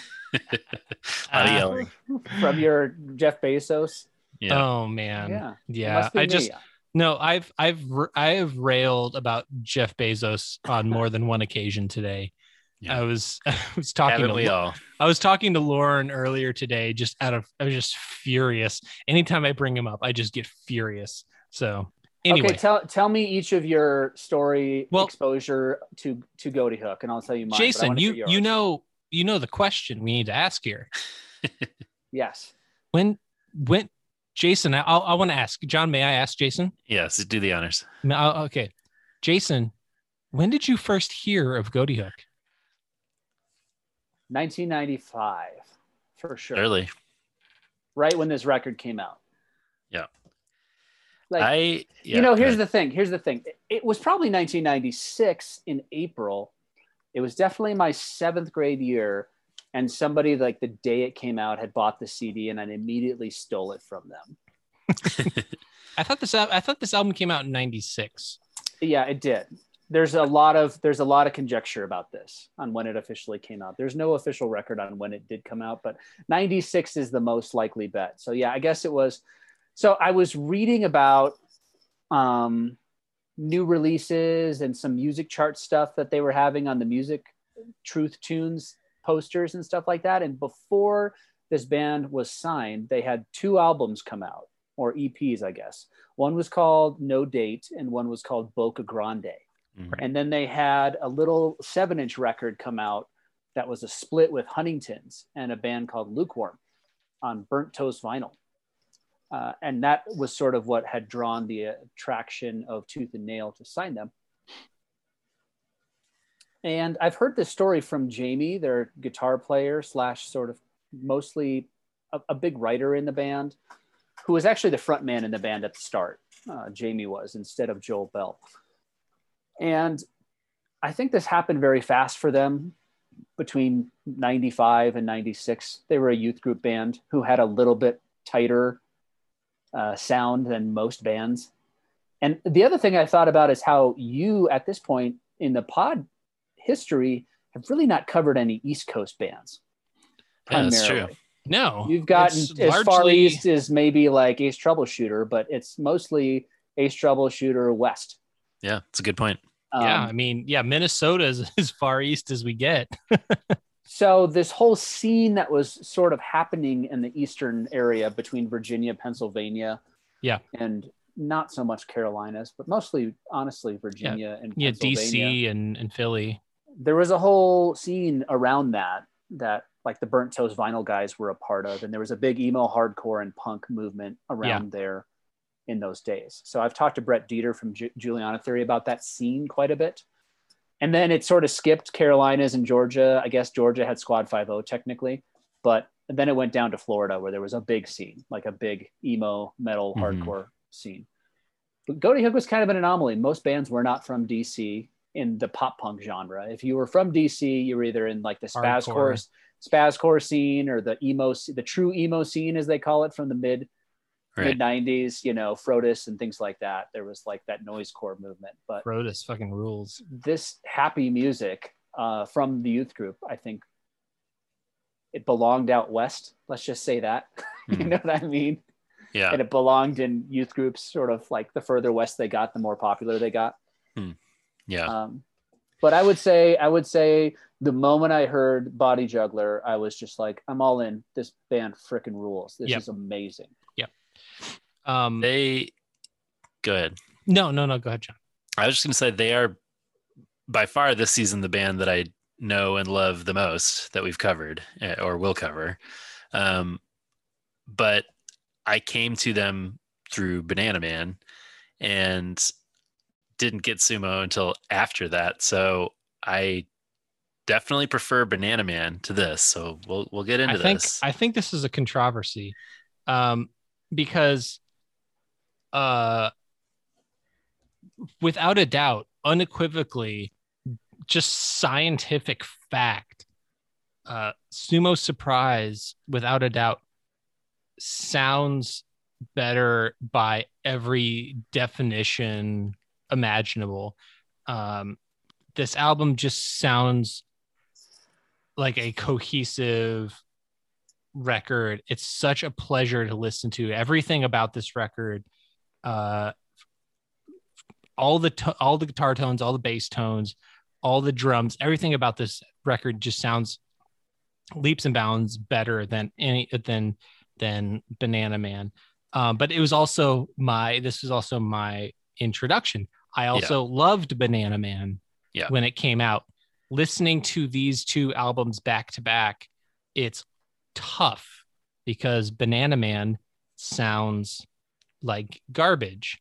And uh my so I will I'll just say that um my introduction to this record was uh I there's this guy in my middle school who had he was like selling some C Ds, and he knew I was a Christian, and he was like, do you want to buy some, like some C Ds off me that he was getting rid of. And this, this was one of them. So in eighth grade, so that would have been either ninety-seven, maybe ninety-seven is my guess, would have been mm-hmm. um, when I got it. It was either ninety-seven or ninety-eight because that was my eighth grade year. Um, and, and so I bought the C D off of him in the hallway outside of homeroom. And, uh, and I think this was just the beginning of a, of a relationship with Tooth and Nail Records that uh, I just never looked back. And um, I don't know, I don't know why he was getting rid of it, whether it was just like he, he, or how he came upon it. I didn't ask that that came into his possession, whether he thought it was too Christian or, or whatever. But um, yeah, I, this, it was a, it was just sort of a, a love, a love of Goatee Hook immediately. And, um, and from there, I, one of my, my first Goatee Hook show was at North Park University. Um, it was a very random show. It was Goatee Hook and P O D and Morella's Forest. Quite the lineup. Uh, it was a w- random assortment of bands, but um, I think, I think when I saw them at the at that point, I think it was post Banana Man. Um, it was mm-hmm. it was around Banana Man because I think Conrad had already left the band. Because mm-hmm. I remember talking to Christian, and I asked where Conrad was, and he said that he wasn't in the band anymore. Yeah, I remember that. I mean, as we go through the discography and, and eventually get to Two Years to Never, I remember mentally deciding as a kid that Conrad leaving was this thing that made a, a huge, you know, a marked difference in the band and, and how they sounded. It's probably more complex than just that one thing, but I do remember that being a significant event and being bummed out about that. Um, you guys have alluded to some of the stuff already, but just to give some context, they actually formed in nineteen ninety-one, which is several years before uh, even the E Ps, uh, in Fairfax, Virginia, essentially a suburb of D C, like we said. Uh, when I lived in D C and I saw a Food Lion for the first time in Virginia, I was psyched. Um, the initial lineup is Joel Bell on lead vocals, sometimes guitar, Conrad Tolosa, lead guitar and vocals, Jamie Tolosa, rhythm guitar and vocals, Christian Ergueda, bass and vocals, and Adam Neubauer on drums, unless I'm screwing any of that up, Jason. Adam Neubauer, um, Adam, Adam and... Uh... and Joel were were buddies, and right. they were sort of like the impetus for the band, and that the, and then they um and then it was just sort of like went from it went from there. I feel like those were sort of like the dudes that started writing, and uh and yeah, so like the the band started early, and, right but it wasn't until You know, you know, it's not like they started putting out putting out shit like immediately, right? Um, but yeah, so I think everybody should. So there's this great interview that Billy Power does with with Joel, like this, like in twenty fifteen. Um, it was just like an outstanding, an outstanding interview. Um, so it give, gives just so much context to. to the band and to him, and um and kind of like how he has kind of grown and evolved post post Goatee Hook. One of the little tidbits that I learned, um the whole Goatee Hook thing, uh I, from what I remember, was was a Conrad idea, and Joel uh does not like the band name. The band that he's in, that he's a lead singer for, he does not like. He did it's not like. Confusing uh, name. It's a confusing name. Uh, the whole phonetics of of everything, with the G H being like rough, right? And then the I being like, well, the women, O being like women, the O being yeah. like women, and uh, the T or the, the fish, the the S, the the that being like like like the T I O N, that that the sh sound, right. Fiction, yeah, yes, fiction, fiction, yeah, that sort of that sort of thing. So it's it's a uh, the whole the whole idea was to call out the absurdity of the of the English language.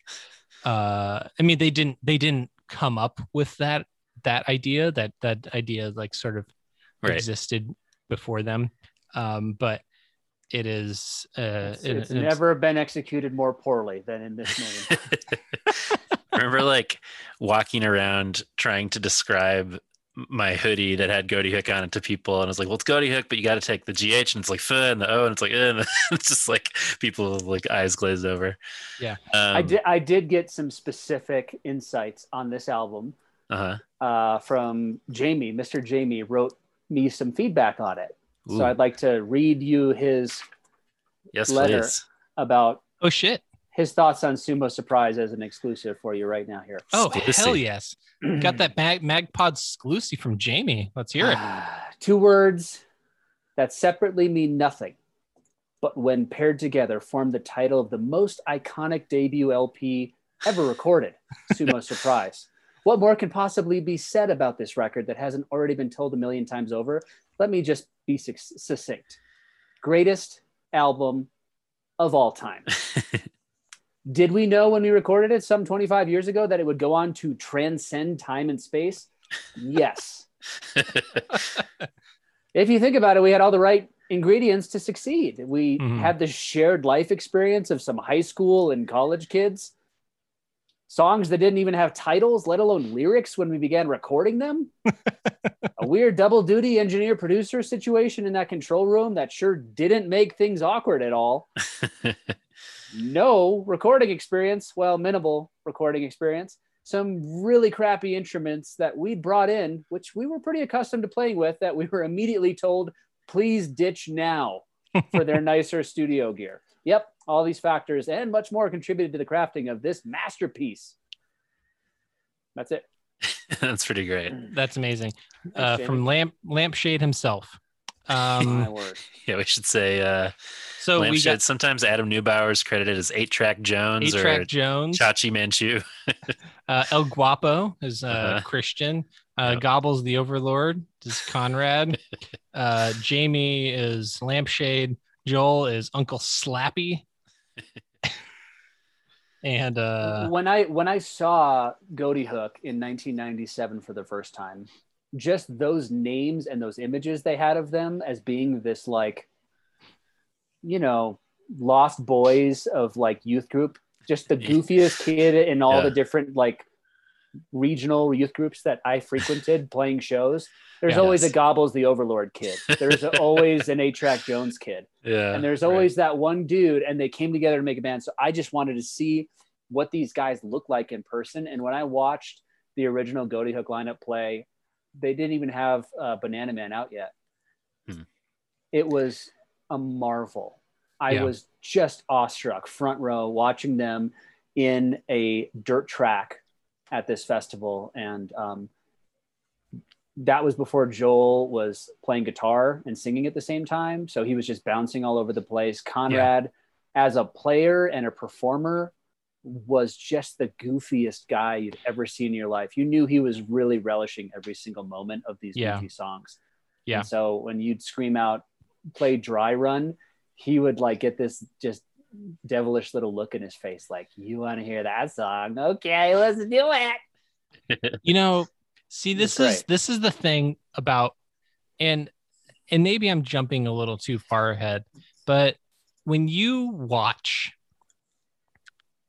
those early videos and those early shows um, of the five members and just the unparalleled energy yeah. that they had compared to the phoned in performance of their like final cornerstone show, when it's just like essentially a three piece. Yeah. Those dudes and were a- tired and just done. They're just everything. done. They're yeah. just done. Like after, after Christian was gone and after when it was just when it was just uh, Jamie and Adam and Joel left, essentially. Yeah. yeah. And it was just like, and everything was just sort of falling apart. You're just like, this is this is like a, you know, like one of those like behind the music stories in the making, yeah. when when you just see like everything just starts out, everybody's just so energetic and positive, and then just by the end everybody's just like, what is happening? This this is just falling apart. Um yeah, it didn't take too long either, as I recall. Like we're no. talking, even though they started in ninety-one six, and maybe six years, maybe they were yeah. really only on the national radar for six years or something like that. I think I yeah. saw them at right. least ten, at least ten times from the inception and Sumo Surprise until the very, as we call it, the bitter end. yeah. Now, one of those times was when your band opened for them, right? Oh yes, yes. You have yes. any memories of that historic occasion? So I was in a band called Average. Um, I was thirteen years old, and I was at every single Christian show there was. So if mm-hmm. it was Value Pack strolling through town, I'd make our youth group guys take us to these shows, um, and sometimes act as our legal guardian if they were playing like a nightclub and it was twenty-one and over. Mm-hmm. I'd say that they were like, you know, my twenty-one-year-old older brother or something. Uh, so, but... Jason, just to interrupt for a second, is there like video of you talking about like that you're going to be opening for Goatee Hook? Does that like sort of video exist in the world? I, it does. And to boot, we're also covering Seasons. There you go.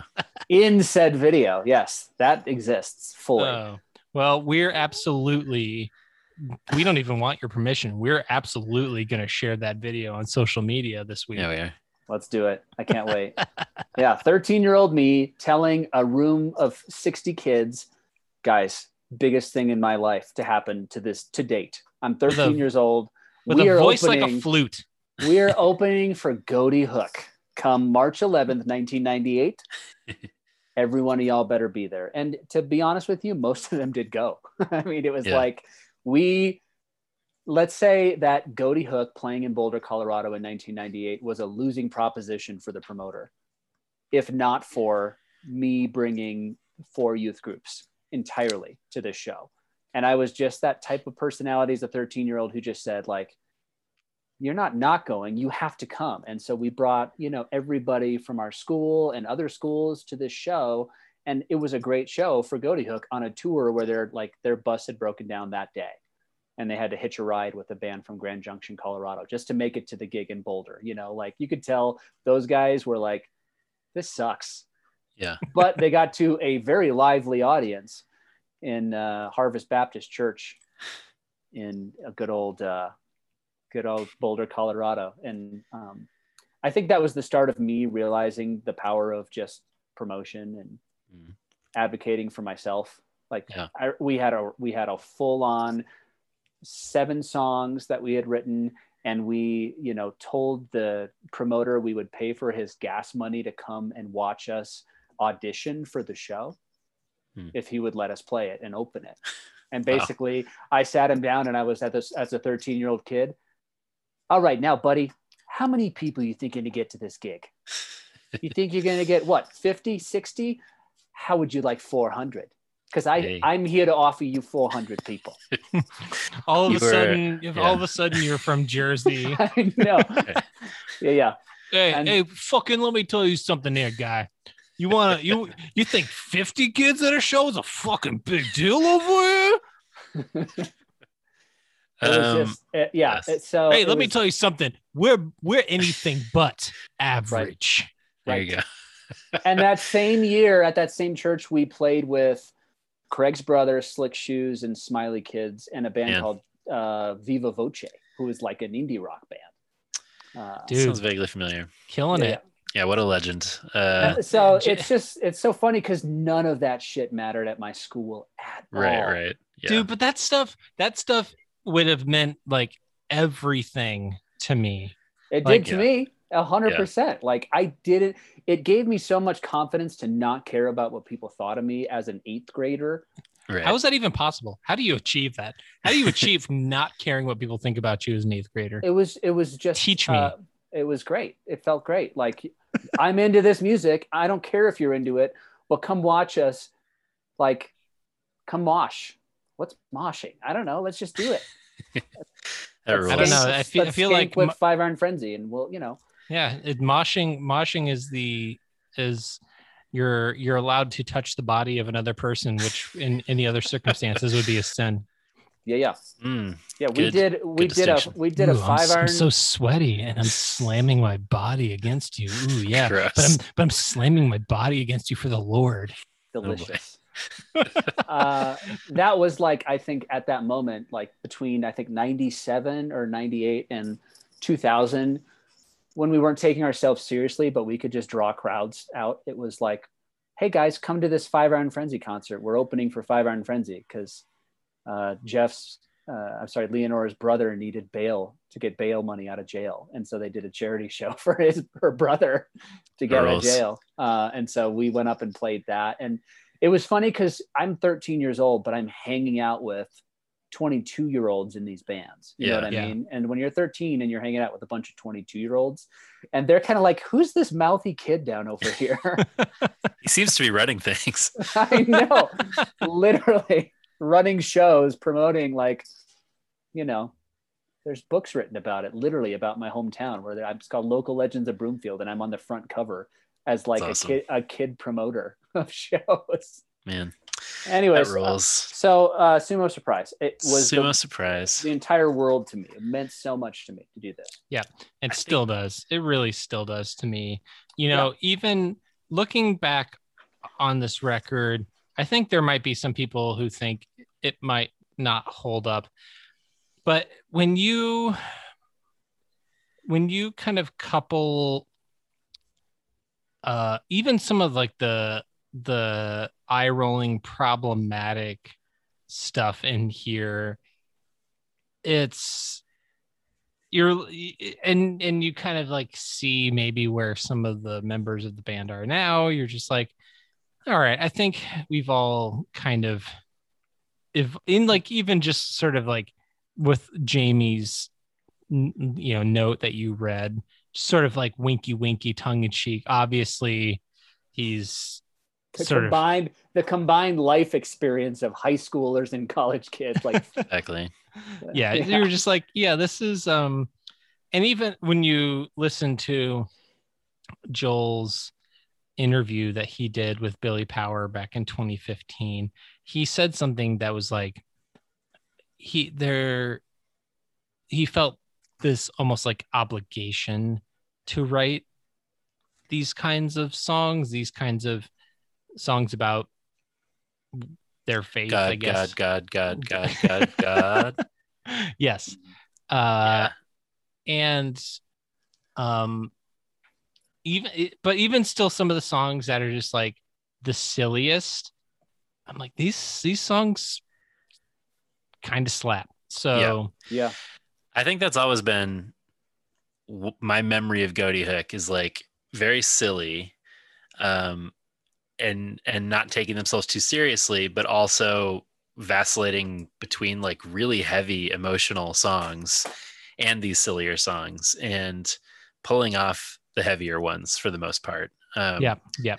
I think they are, you know, indicative of, of the rest of the bands this season, very much in, in keeping with pretty much every band we've talked about, where like the first record, the most sort of evangelical out of, out of any of them generally, maybe feeling some of that pressure to do that. Um, and then, you know, there are some thematic bummers here, which we'll get into, but like by and large, I think this is still mostly a delight to listen to. It's, uh, you know, I don't, I don't listen to this record and get bummed out by no. certain songs in the way that I was bummed out by Dogwood or even Ace Troubleshooter, or even like even Slick Shoes. Like there's, there, first off, there's not an abortion song, which well, thank God kind of is, but yeah, not fully. We'll get there. What you what what do you scared am I? But it's not. It's abortion adjacent, and that's actually like what I appreciate about them is I feel like they often touch on heavy stuff without making it heavy-handed, which a lot of the bands of the age of these kids were not doing as successfully. Um, and I appreciated their sort of references to to heavy, big themes. But yeah, like you're saying, doing it in a way that didn't make you feel bummed out. I mean, they they definitely check all the boxes of the bands that we've covered this season, where there is a song that's like, girls are nothing but trouble. Yes. There is a song about like evangelizing to someone on the street who doesn't want to hear it. You know what I mean? Like yeah, there yeah. are a lot of those elements, but I think they pull it off it, it more successfully than a lot of bands did. Yeah. Um, you, you don't walk away from it being like, being like, ugh, this is, you know, like, um, you know, I killed the son of God today. Sure. Right. It does introduce a new box topic for me, though. So I'm interested mm. to talk to you guys about that. There's, I think there's Ooh. a couple potential box topics. Oh, um, uh. these these are some posters that I have from the original like shows that I would go see where they signed, yes. and, and Adam would always do these drawings on everything that he did. So um, what's Christian, the drawing on that one? This is just like some weird dude. Like, I don't even know what he is. He's just a weird character. That's He'd always draw great. like these Muppet type characters. Christian was the nicest guy in the entire world. He mm. was their promoter. He was the guy who would go booking shows for them. Yeah. And then he would show up. He was the money guy. He was always the guy who would take youth group kids out to the seven eleven and buy them a Slurpee, like he did for me. Uh, not kidding. Uh, and then this one is uh, another one with like goofy drawings on it. That has an Adam drawing. It says, "Hey, Jason, good luck with average. You're a really nice guy. Thanks for liking us." Uh, that's and nice. Then, and then Joel Bell wrote, "I'm hiding all your chords," but he spelled chords like a guitar chord. Okay. Because, I mean, because we were having a conversation at the show we played with them where he came up and said something about, "Hey, I don't have any guitar chords. I don't know where they are. Can I borrow yours, thirteen-year-old? yeah, yeah, yeah, yeah, yeah, yeah. That's sure, buddy. What have no you problem. Oh, well, course. I mean, that sort of tracks because, uh, you know, looking through this, the lyrics booklet, um, there are uh, some spelling mistakes, but we, we will get there. no, um, not not anymore. Anyways. Um, oh, the point, okay, interesting. The point, the point is, these posters are like laminated and they're important to me. They're a uh-huh. very yes. significant part of my life, as is this Songs from Penalty Box poster uh, that I have here. Like these are just like, Roll. there's Ooh. only a, there's only a few posters that I really want to hang on to from that era that I'm like, yeah, that uh, puts me in a safe place in my bedroom. Yeah. Immediately. So that Songs from the Penalty Box poster, that is the where our artwork comes from this season? Is that that that same exact poster? um yeah one. Actually it is. Hey, you, you oh, guys shit. Look different there, Andrew. You, you got a nose job. That's true. yeah. John got a nose job. I you know even... you the people always say I have a face for podcasting. hmm. Fake news. um, um so just a couple of pieces of context about the album before we get into it, which we should. uh Possibly released on August thirtieth, nineteen ninety-six on Tooth and Nail. Debated, perhaps. Uh, I would say it's interesting that you say this about the way that it sounds, Andrew, because as a kid, I was not noticing at all that Banana Man sounded any different from this. You're right now that I'm listening. Get but ready, bro. What I will say is regardless of the the audio quality, I would say they're not as polished instrumentally and vocally on this record as they are in Banana Man. Um, but... We'll get there. I mean, uh, it was produced by Kevin one thirty-one, who also produced Banana Man and Songs We Didn't Write and Rest in Peace. So like pretty much all their records. Uh, also produced by the band, which I assume is what uh, Jamie was referencing. Mastered by Brian Gardner, who's done most of the bands that we've covered this season. Recorded at Oz Studios in Baltimore. So um, we we need to mention um, Drew Mazurek. He's hmm. the the person who essentially did the recording. So he he did some other, at that point he was doing uh like Jawbox. That was like like his like in one of the bands that he was working with. Okay. Um so like other sort of East Coast sort of hardcore punk. But I think we need to get into Sumo Surprise. Let's do, do it. it. Are we ready? Ready, let's baby. Ju- let's juggle some bodies, bros. Oh shit.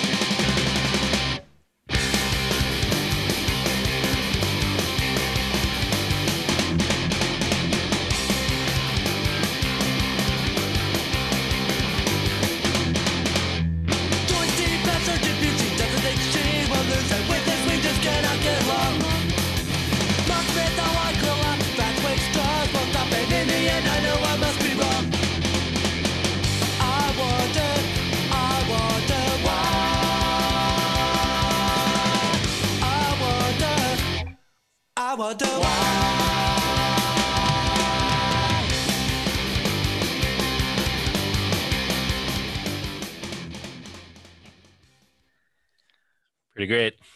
Um, great not on tone. Your top three, bro?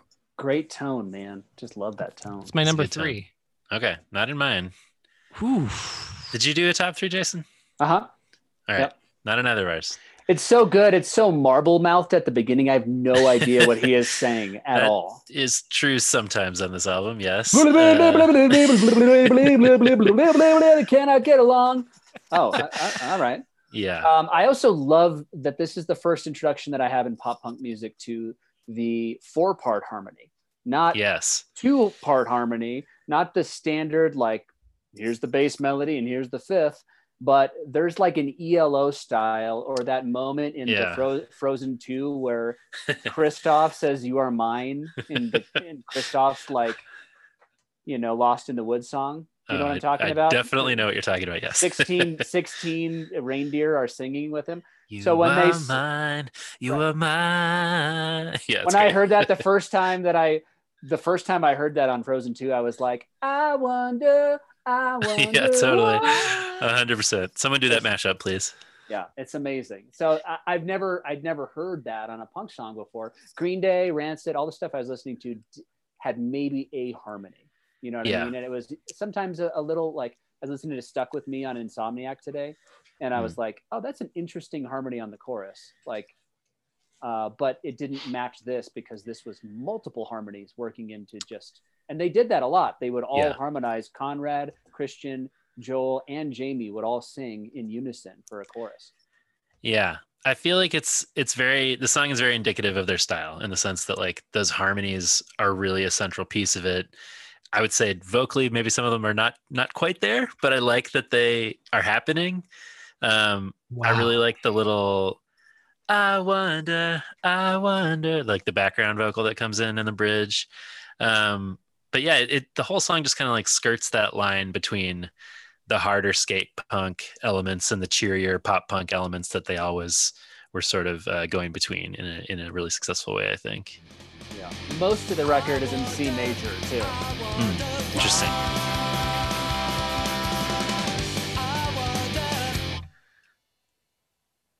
I want the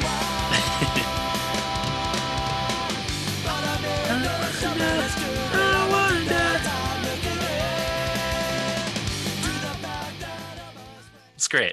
That little pause in the chorus is wonderful. It's great. And he's it's essentially great. Singing a verse that is fully harmonized. He has a second yeah. harmony over his normal singing of a lyric and a verse. Yeah. Yeah, but you guys hate the song, so whatever. Dude, the song rules. And I also like, I also love the moment I put it in my C D player and I was just learning guitar, just barely learning guitar, like Santa Monica by Everclear was like, and then, but I immediately could figure this song out. Yeah, right. Like, this so, is straight up easy to play. Okay, good. Yeah, but just like it, it starts off with it's as far as uh, those original early nineties, mid nineties Tooth and Nail albums. Like it has this like iconic. You're just like you're from the from second one. You're ready. You yeah. are. S-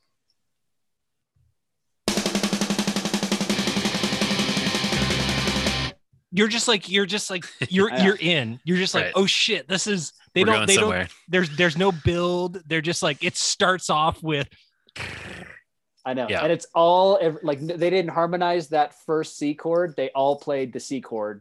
Yeah, mm-hmm. like right. when two guitars are playing the exact same C chord. Yeah, that's true. Yeah, yeah. It's pointless, but it's awesome. right. Yeah.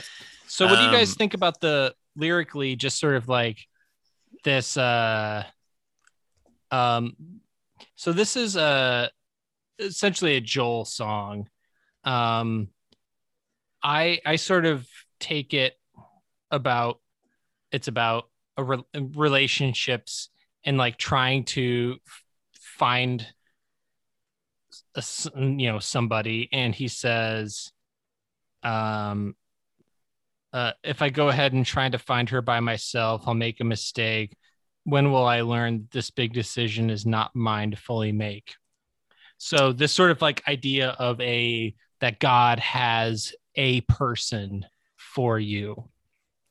Is this something that you guys uh, bought into when you were that age? Or is this something that you think of now with your current, and I don't mean current as in like your wives that you have right now for now, you know, but like, is this like, is this, how do you, how do you think about this concept as married men and as, as, as Christian men? I mean, I, I guess I took the song growing up to mean less like, God, show me the one woman you have for me, and more like I should trust in God with my relationships, sort of. And okay. I got a little bit of a vibe of like, I shouldn't have relationships with girls that aren't like rooted in God. I guess okay. that's kind of how I thought of it. I don't know if that's, that's exactly what it means or not, but I think I've told you guys that I'm like this, like ultra seven Enneagram on steroids with like that makes my, sense. My optimism and my sense of adventure about the world. Yes. And so this que sera, sera, I am powerless anyways. Why mm. worry about what happens with girls? Like it's going to happen. It's going to work out or it won't. Who gives a shit? That was always like in the eighth grade, it was like, oh, that's all the, that's all the uh, relationship advice I need right now in, in eighth grade. Like I'm fine. I'll be yeah. all right. Let it happen. Let it not happen. Uh, I'll just, this decision is not mine to fully make. You, so you, while, while you were body juggler, I was, I was G S F. Yeah. Didn't have to be right. so mean to me. No, I was just yeah. like, you were the seven. I was the four who was just like, no one understands, man. yeah. yeah. And, and then so if a girl would break up with me or whatever, like would stop talking to me in the seventh or eighth grade, I'd be like, I wonder why that happened. But I'm looking over here now and there's all other cool stuff over here. yeah. I wish I could have been I was more not, like that. I was not forlorn. I was not, um, what's the word? Just crestfallen. It wasn't. It mm. just, that's what this song was for me. Things sure. are going to be all right. For Better, yeah. For Worse by Slick Shoes. It's my anthem. My dad died at fourteen. My anthem yeah. is For Better or Worse. Everything's going to be mm. okay. Yeah. I like that. Most, the, I mean, you're sort of the embodiment of of every punk song that's ever been written. Everything's going to be all right. That's right. Yeah, and I had songs literally like that, like multiple songs in right. my in our repertoire. It's like everything will work out right. Okay, there it is. So, uh, Jason, this is something that I've I've brought up on the pod um, numerous times, and it it was something that John admittedly said that like. It wasn't something that he was super aware of until I brought it up, that pretty much every punk band that has ever existed has a song about how everything's going to be all right. Um, would you, would you co-sign that, that, uh, that concept? Yeah. At yeah. least like pop punk adjacent bands. Oh yeah, for sure. Yeah. yeah. I don't know I'd if the Misfits had like an everything's going to be okay song, but no, every band has at least one line in one of their songs where that is espoused, that idea. Yeah. Either believing it or saying it sarcastically, they're still saying it. mm. Yeah. Fair. All right. So uh, after ten minutes of the first song, should we move on to uh, move on to Seasons, bros? Let's do it. Oh, shit. Oh, God. Put it in my body.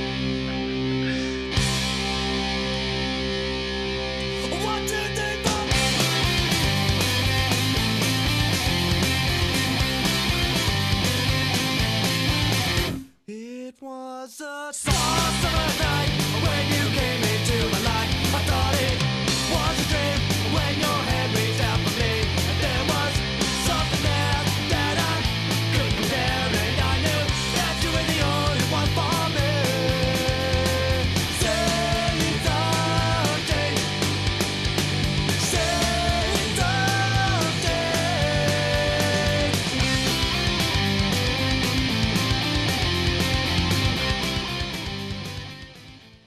It's it's my fucking number one. Oh, all yeah, right. Of course. It's my number three.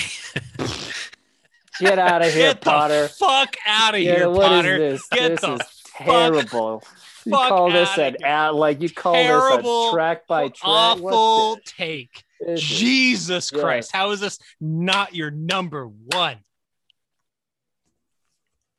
Oh, did John actually leave? I just stopped my video because I was mad at you guys. Oh my um, God. We're on our own the rest of the podcast. That's all it. Right. Uh, this is Magnified Pod with Andrew and Jason. Mm-hmm. Hey, it'd probably be better. Um, Ooh, no. This, uh, oh, bro. Come on.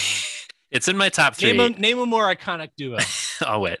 Um, I do think this is maybe the like most classic Goatee Hook song on the record, probably the most well-known. So I feel like it has to be in your top three. There's just a, a couple songs that shred a little harder, and that's more Johnny's lane. So there's a song that shreds more than this.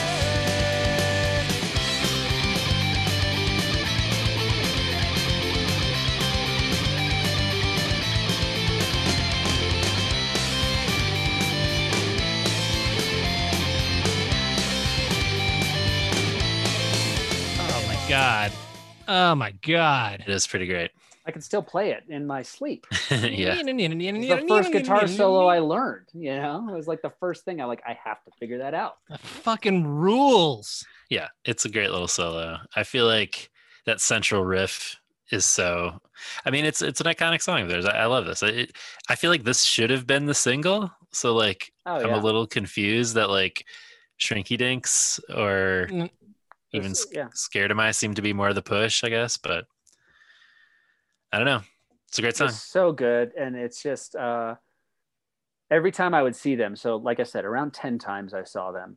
Every time they would cut out and Joel would sing, it was a song. Uh, every time he would do it different. He would do it mm. in accents. He would scream it at the top of his lungs. Like, you know cool. how, you know how when he screams at the end of um, Never, like that yelling. Yes, I do. Falling from my face. Yes. Uh, he did that for seasons, and I still can hear it, like, and watch him doing it in my mind's eye, going, "It was ah, soft summer." Cool. Night. Oh man, so oh, I really wish I could see them. Uh, God. Yeah, um, it's just uh, it's an amazing song, and it's great, and it's the best. I feel like it has that also that that kind of classic Goatee Hook thing I was saying earlier of sort of being taken aback at this like emotional heft of some of the things that he's talking about, given the silliness of other songs. Like I remember being struck as a kid that it goes back and forth between these more emotionally fraught songs and funny ones and using like seasons as a metaphor for the course of a relationship and then like redemption. That really stuck with me as a kid. I really remembered this one among among like the top songs of theirs. Yeah. Yeah. I think for a young kid, this is a uh, a pretty profound and well-written song.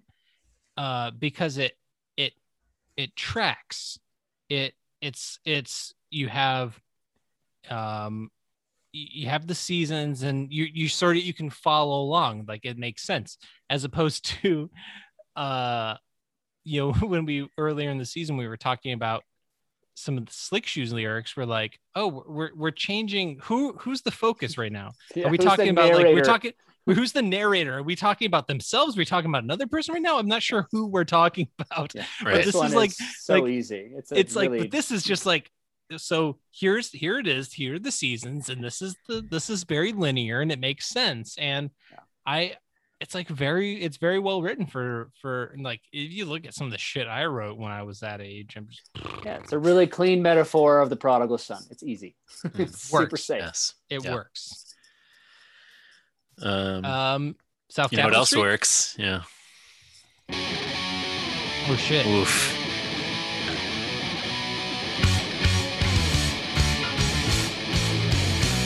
Let's go.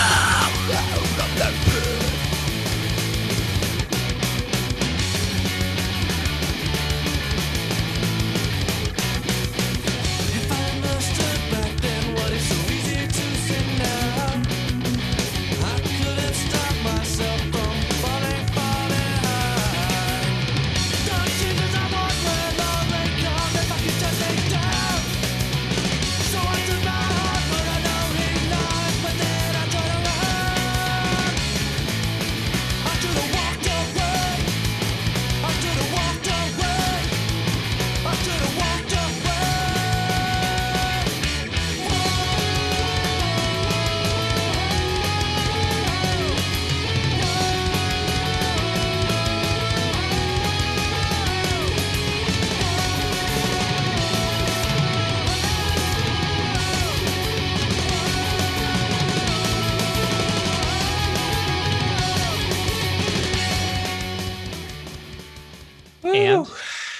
my number one. Okay. So the drums on this song are fucking out of control. Yeah. Adam just tears it up beyond belief on this song. I mean, so tell I us wish... about it, John. Tell us, tell us why this is your number one. Obviously, um, I I wish I could do the rest of the podcast with you guys, but I ripped my arms off in the pit and I threw them up on stage. Uh, the song absolutely rules. I I always liked that they had these thrashier elements again. Like he's they're not afraid to do these very harmony driven, uh, cheery pop pump songs, and then go completely into something as like hardcore adjacent as this. Um, I really like his voice on the song. I think, you know, he generally nice sounding voice, but the yelly Joel, I'm I'm fully here for. Um, so he gets into that territory. I love Joel's voice. It's got a great voice. I don't. I it's it is it is not. It's it's it's hard to compare his voice to a contemporary. Like, can yeah. you guys can you guys think of a voice that Joel's voice sounds like? In terms of like a contemporary pop punk or other punk band of the only one that comes to mind is like the Real Friends singer a little bit. Hmm. Like, you know what I mean? I mean, I mean like that, that that's, but nobody, nobody who listens to Real Friends has ever heard of Goatee Hook. Not that's even true. Like a yeah, little, it, not even a little it, bit. It's an accidental, happenstantial comparison, but, but his I voice hear, is so unique. Yeah, yeah, yeah, it really is. He can do a lot of different things, and and I feel like he almost always pulls all of them off.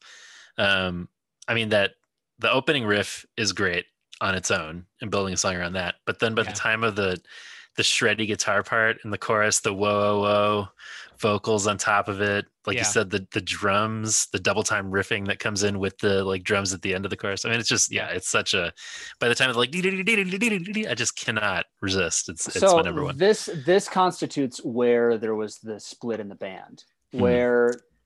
Christian and Conrad as pop punk songwriters were writing silly fun, energetic, happy, major key stuff. This song has a chord change in the pre-chorus. Yeah. Like, or a, a key change in the pre-chorus. Like when they're doing, I Should Have Walked Away. Right. It's in a, it's in a different key entirely than the rest of the song.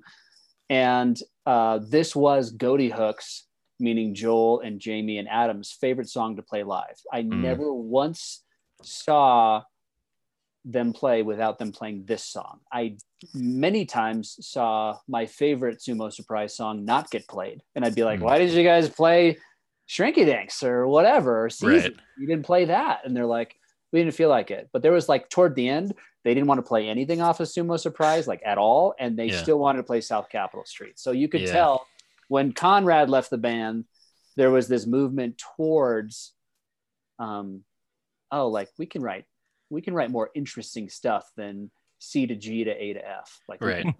you know? Yeah, no, I, I, I absolutely love everything about it. I feel like lyrically, a lot of the bands we've covered this season also have a version of the song, which is essentially like struggling with lust. You know, he, he says, I pray and ask for help, but then walk down that cursed road where one waits with what I crave and my lusting hunger grows. Like the whole idea of like, I don't want to act this way, but I can't help myself and I feel shame. And it's usually around lust with the bands we've covered this season. See, I always took this as a metaphor for like morbid obesity and wanting to just go to a fast food restaurant at like eleven thirty at night. I could, I mean, sure. General lust I mean, for, you're, for anything. You're, you're on a, you're in a band on the road and you're driving by. Like, guys, come on, Taco Bell tonight. No, Taco you should have wa- walked gotta, away. You got to like, should have walked away. Maybe that makes more sense. Yeah. Cause Taco Bell or whatever could be on South Capitol Street, which is my question. I mean, it's a major street in D C, but I'm like, did something specific happen there? Uh, uh, like, is he like talking food. About prostitution? No, no, no. There's a fast food place there. He just, I mean, that, yeah, there could, I'm sure there's hu- some Taco Bells. He was hungry and he keeps going back. Yeah. I, for the I'm, double decker taco and the cinnamon twists. He, was, he I, wanted, I he wanted him. to get those, he wanted to get those cheesy potatoes. I oh, think man. You're overthinking it, bro. Yeah. Well, it could I mean, be. definitely, I'd... definitely as a Christian band talking about lusting for things, there's definitely no other, uh, other like, bands. Guys, if you think about it, Uh-huh. This whole entire album is a metaphor for uh, overeating. It's, look at the cover, about, look at the cover, yeah, look at yeah. the like struggle at the early part of the album, and then giving way at the end with Dry Run to just full on. Well, that's true. You gotta think you also know? Gobbles, the Overlord, mm-hmm. talking about gobbling up all that food. I mean, all coming together. It's Guys, all coming this, together. This it's is all it. we've we've cracked this wide open. got um, a, got the box open. Remember when Christian music only talked about overeating and the struggles yeah. we all went through eating bad junk food oh, man. before we knew about Whole Foods in that era? Could mm. be. Uh, um, so let's uh before we get into a fight with each other, let's uh have Ukla get in the fight with Lou Ferrigno.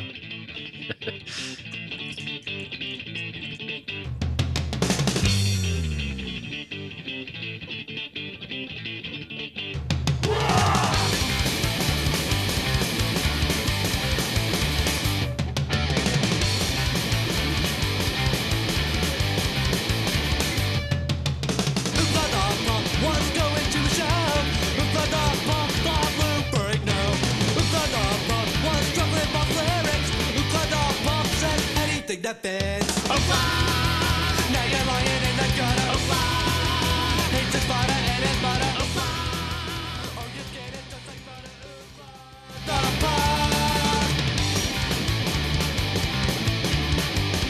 Oh, not a fire. Um, gotta shout out our boy David Robledo. Um, is goes by the handle Ukla on the Discord, yeah, right? He goes, yeah, goes by, yeah, goes by Ukla. Um, another early Goatee Hook classic. Yeah, Goatee Hook classic for sure. Um, yeah, it's it's uh, Ukla the Punk and Tract Boy to me are kind of um in in a in a similar vein of like should have been buried at the end of the album. I don't, yeah, I don't, that, I don't dislike, I don't dislike Ukla or Tract Boy. Um, I, I, I don't think I ever listened to them both all the way through when I'd play through the C D. Oh, I think I'd be like, eh, skip that one. I mean, I, there are other songs that I, I skip before Ukla or Tract Boy. I, I like Ukla a lot. It's silly. It's fun. It's weird. It's very, very catchy. Weird. I cannot resist the like, Ukla, like the silly folks on the chorus. Smoking, drinking, now he's thinking, Ukla. I like when it's just the. He does sound like he does sound like the guy in Bewitched, doesn't he? Ukla, here he is. Um, but uh, I like the verse with just the, the bass and the drums. I think that's cool. But yeah, I mean, like lyrically, Andrew, I think you're right. I mean, he it definitely reads like a story of a sinner written by a Christian, you know what I mean? Where it's yes. like basically about like a punk who's an asshole, but he like longs for salvation, and then he goes to a revival and buys a Bible and then starts saying, I want to be saved by you and I want to be your friend too, which like, again, it's all kind of silly, but like, I don't know. It is a little like patronizing to be like, I'll make this caricature of like a punk who's like, I want to be saved like you. I don't know. It just feels a little yeah. easy, but maybe they're not going for profound metaphor on this one. So yeah. This is definitely one hundred percent a Conrad written gem. Yeah. Okay. Gotta be. Yeah. Words by uh words by Goatee Hook, music by Conrad. All right, there you go. Um it says uh Ukla the Punk went to a revival. Ukla the Punk bought himself a new Bible. He reads it every day. It says yippee-ki-yay. Uh, now we're at the end of story on a one-way trip to glory. Now everything is hunky-dory. Yeah, all you have to do is be a Christian and everything goes your way. Hey, it's guys, obviously worked, a little like worked out for me. It's obviously a little like tongue in cheek, but I do feel like, and it's the kind of thing that as a kid it's I didn't pretty care about. Simplistic. Yeah, but like you're right. By the time we get to like Tract Boy, this the sort of stuff that as a kid I sort of excused, I'm like interrogating a little further now, and I'm like, am I cool with this? I'm not sure. So I don't know. Speaking yeah. of which, Tract Boy, Tract Boy. Uh, I have, I don't know. I might have a controversial opinion on this song. Mm.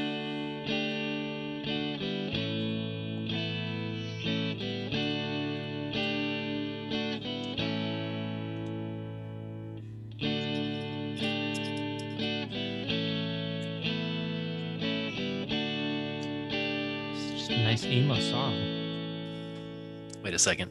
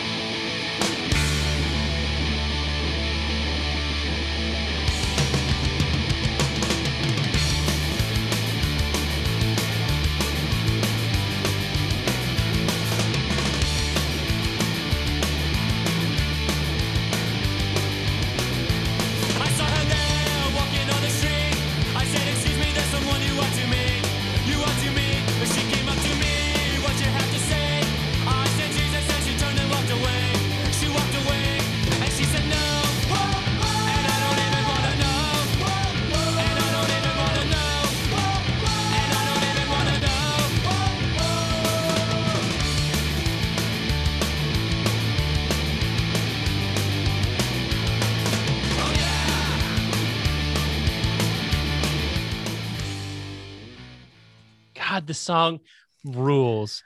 It's so problematic in so many ways, but slaps, God, this though. Song rules. The thing about it is, it is honestly the first representation of that true East Coast version of punk rock. Like, hmm. this is indiscernible from the Huntingtons, is indiscernible from the Ramones.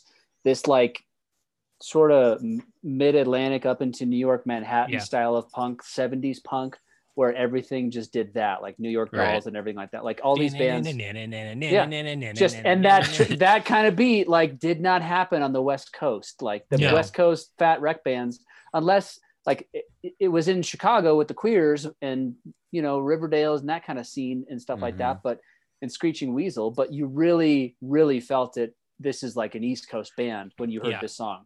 Every other yeah. song so far, you're like, that could like double as like a, you know, like maybe an Orange County hardcore song for South Capitol, or Season mm-hmm. sounds like Blink one eighty-two, uh, Damn It, et cetera.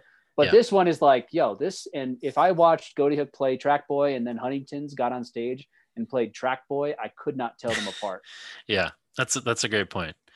I mean, I, I love the sound of it, and I don't even, I don't know, this was like a potential box contender for me, just like the whole idea of tracts and unpacking them. But I think maybe we, when I was should we open up the box for a second? Uh, yeah, uh, you want I mean, to go ahead. Let's. Do I feel it. like yeah. I feel like if if we're if we're gonna open up the box for any band, it's gonna be the band that we're that yeah. gave us the name. So let's, let's open up the box. This one's called the box. This one's called the box. John, go for it. Um, I just think that when I was growing up, I maybe wanted to give it a generous read. Like maybe he's saying this isn't an effective way to evangelize, because she's literally saying no and asking him to leave her alone in the lyrics. So like, I guess I took it at the time as like, you know, we should maybe take our cues from someone saying that and, and using this as a model to be like sort of ironic and like, don't be like this. But then, you know, with the bridge, can't you see your soul means something to me? Happy you can be, take the gift that he has here for free. That seems pretty much like he's the hero and she's the antagonist. Yeah. And I just also, did he actually give out tracts? Like, did he really think that was effective? I don't know. Tracts just seems like such a like old school bizarre this is a, thing. This is, this is a words, music, and vocals by Jamie song. Fascinating. So, um, I saw her there walking on the street. I said, excuse me, there's someone you ought to meet. Uh, she came up to me, what do you have to say? I said, Jesus, and she turned and walked away. So uh, that should be the end of the song, because... Uh, so I left I her cha- alone. I chased her down. It's like, don't, no, don't right. do that. She said, so this is this is about the song about boundaries. Right. Like you, you, you go up to somebody, he's like, hey, what's up? And I want to tell you something. And she says, okay, what's up? And I say, I want to talk to you about Jesus. Jesus. Like, no, I'm, I'm good. I'm good. Um, so uh, uh, Jason if I remember correctly, you have told me a story uh, about your job where a guy was trying to proselytize to you, somebody who already. Uh, yeah, this just happened in Dallas to me like four months ago. Yeah, you you were telling me about like you were at Walmart doing your job and this guy's like trying to tell you about Jesus. And you're like, no, no, I, I I'm already on board. And yeah. But he like wouldn't give up. Yeah. And so so can you, can you tell me tell that story, because I just like when I was listening to the song, I couldn't help but think about it's like even Christians are like, no, no, don't talk to me about Jesus. I'm good. Like nobody nobody's like wants to have somebody right. run up to them on the street or in public right. and start talking to them about Jesus, even people who love Jesus. Right. I mean, he just immediately is like, I want to tell you about the gift of Jesus. And I'm like, I'm, I'm very familiar with Jesus. Jesus and I are cool, man. Still to this day, love Jesus. And he's like, no, no, no, no. But you don't understand. Like, I need to tell you about him so that you can experience the gift that he's given me. I'm like, so you wanting to share your testimony? No, I want to find out where you're at with it. I want to know what you like. Well, like I said, feel, feel great. Jesus and I got a great relationship. Everything's fine there in that department. It's like, no, no, no, but you don't understand, man, Jesus. Right. And I'm like, and I stopped him and I said, brother, like, what's your goal here? What are you hoping to get out of this interaction with me right now? I just want you to feel the love of Jesus. And I said, you know what you could really do for me? I have this specific issue that I could use prayer for, and I don't feel comfortable in a public setting having you do that for me right now in front of my coworkers at this work environment. I would love it if you would go home, take my name, take the person I need prayer for's name, and really think about it. Spend that time that you get to have with God in your quiet time tonight, talking to him about our interaction today. Can you do that for me? And he just, his mind had that like, oh, wait. Mm. Oh, wait, yeah, I could do this differently kind of moment. Right. Mm-hmm. You know what I mean? Yeah. And it, and it was like, this is one part, like your sort of like excuse to practice social and like public speaking and some sort of like, and the guy that he was with, I immediately like latched onto him because he was also in a missionary type of, the Christian missionaries who are going out into parking lots looking for people who are lost are a little different than Mormon missionaries. Let's be right. honest with you. Um, the second guy was just definitely just trying to like figure out where he stood on this whole thing. Like, why are we doing this? Hmm, I'm, interesting. I'm, I'm twenty-four, twenty-five years old. Is this the right way to be approaching people? Right. You know, um, I, I thought it was a beautiful interaction between this guy and I, and a, like a good learning moment, a good teaching moment. Like, yeah, you're not, you're not getting there, brother. I know what you want. I know that yeah. you feel this like burning bosom feeling and you just can't wait to tell anyone and everyone about it, but like stop and listen. Yeah, yeah. Or he feels that's, like that's what he's supposed to do. Yeah, and see that's that's listening is the key here. Yeah. Because if somebody says no, I'm good, right. and then you keep chasing them, or in your situation, they keep saying, no, you don't understand. Right. It's like, no, no, no, no. You don't understand. Right. Listen to what I'm saying. Yeah. Either, no, I don't want to talk about Jesus, or no, I my my relationship is good. I'm good. You yeah, can... And I don't feel comfortable with the like the premise is what I disagree with here. Yes. Right. You approaching me in this work setting with this guy I'm working with, who I'm just meeting, who's a president of my company. Uh, and he's watching me having to like size up how I'm going to diffuse the situation because he yeah. doesn't want to have to do it. And right. I am just socially, you know, have the graces to be able to flip that script enough and say, hey, well-intentioned, my friend, however, wrong audience, yeah. wrong time. Yeah. Yeah. I admire your patience in that situation because uh, I too uh, love Jesus and, and would be interested to talk to people about Jesus, but not in some guy screaming at me on the street about Jesus. And we have no idea if this woman character in the song, she may already have a strong faith as well and just may not want to talk to this guy. You know what I mean? So it's like, yeah, it, it just kind of gets back to the whole um it's in God's book but he don't want to look attitude of it all of right. the like, who's to say she's not happy already? Like there have been a lot of songs yeah. like this, this about proselytizing this season. Value Pack, you know, just like going down the street, seeing all right. the like the blank blank eye, faces, blank yeah, faces. All this the people. is this also speaks directly to their being an urban environment band as opposed to a suburban environment yeah, band. That's interesting. Walking right. to the subway station in Washington D C and most likely seeing this type of interaction, you know, the end is near sign holders with tracts in their back pockets. Yeah. Just handing like people on their way to work at the Capitol all the time, as if you've been to Washington, D C, or even if you've been to like downtown Chicago and seen that stuff go down. Yeah. When you're a suburban kid in youth group, far removed from that, it seems like kind of like a, a fairy tale that that yeah. would ever happen. And it seems like he's just anecdotally presenting this non-real scenario. But I think it also speaks to like, maybe Goatee Hook had a, a different life experience than I did. So maybe yeah. they were just trying to relay something that they saw in interaction and trying to, I guess, yeah. deconstruct it on their own through these lyrics. Like, was yeah. this good? Was this bad? I don't know. It happened. Just like I saw the guy like singing Sam Cooke in the subway station. I could write a song about that too. In fact, yeah. I probably will, you know, yeah, like, this could be, this could be a slice uh, of life thing. This could be like a step removed. This could be right. Jamie writing about an observation rather than a uh, a declaration of what he feels like is a way of, of going about proselytizing. Right.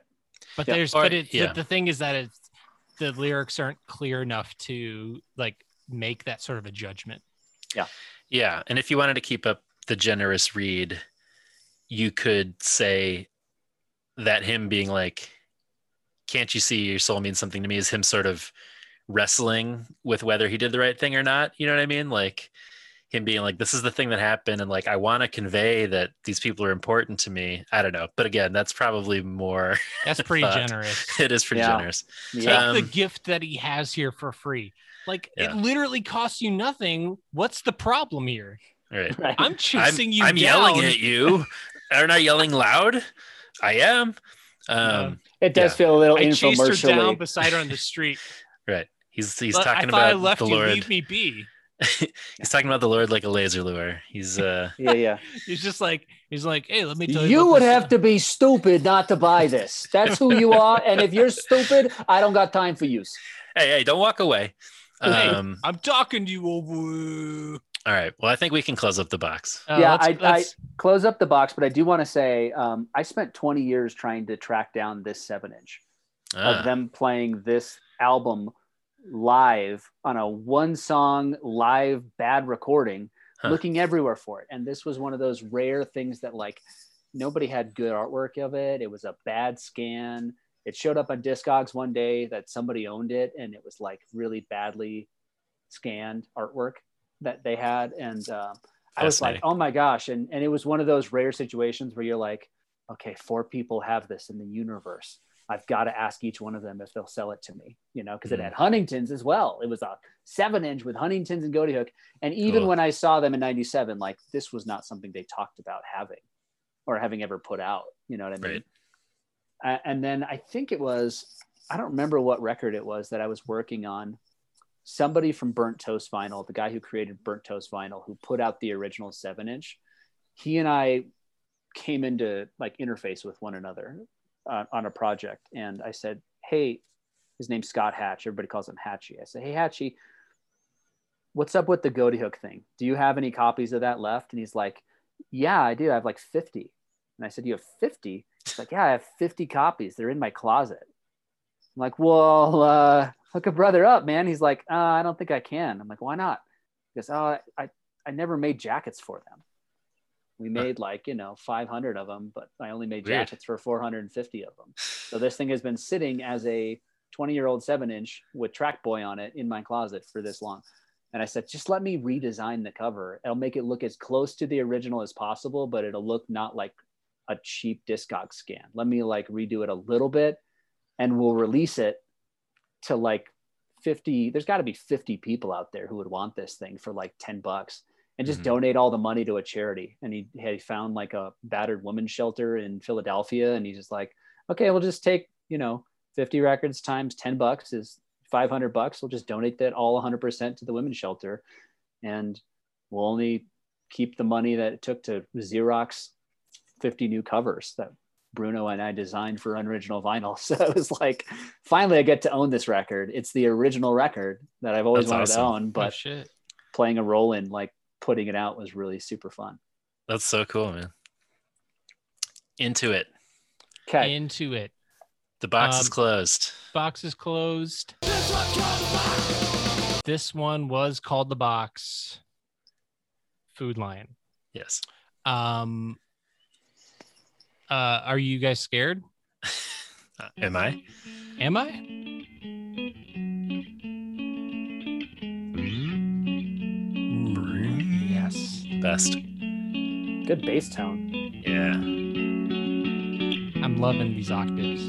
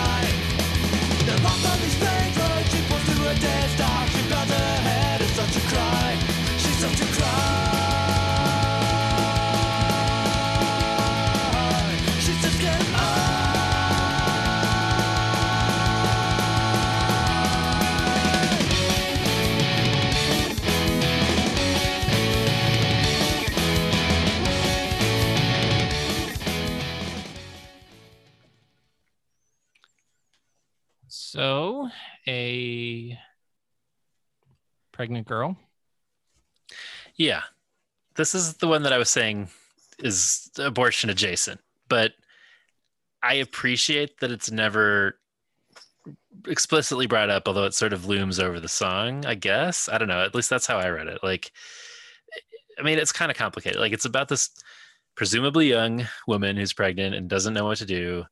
She's crying outside while it's raining and thunder comes to her. It's God's voice telling her things will be okay. Like, I think it takes her and her situation seriously without putting in like an on the nose moral.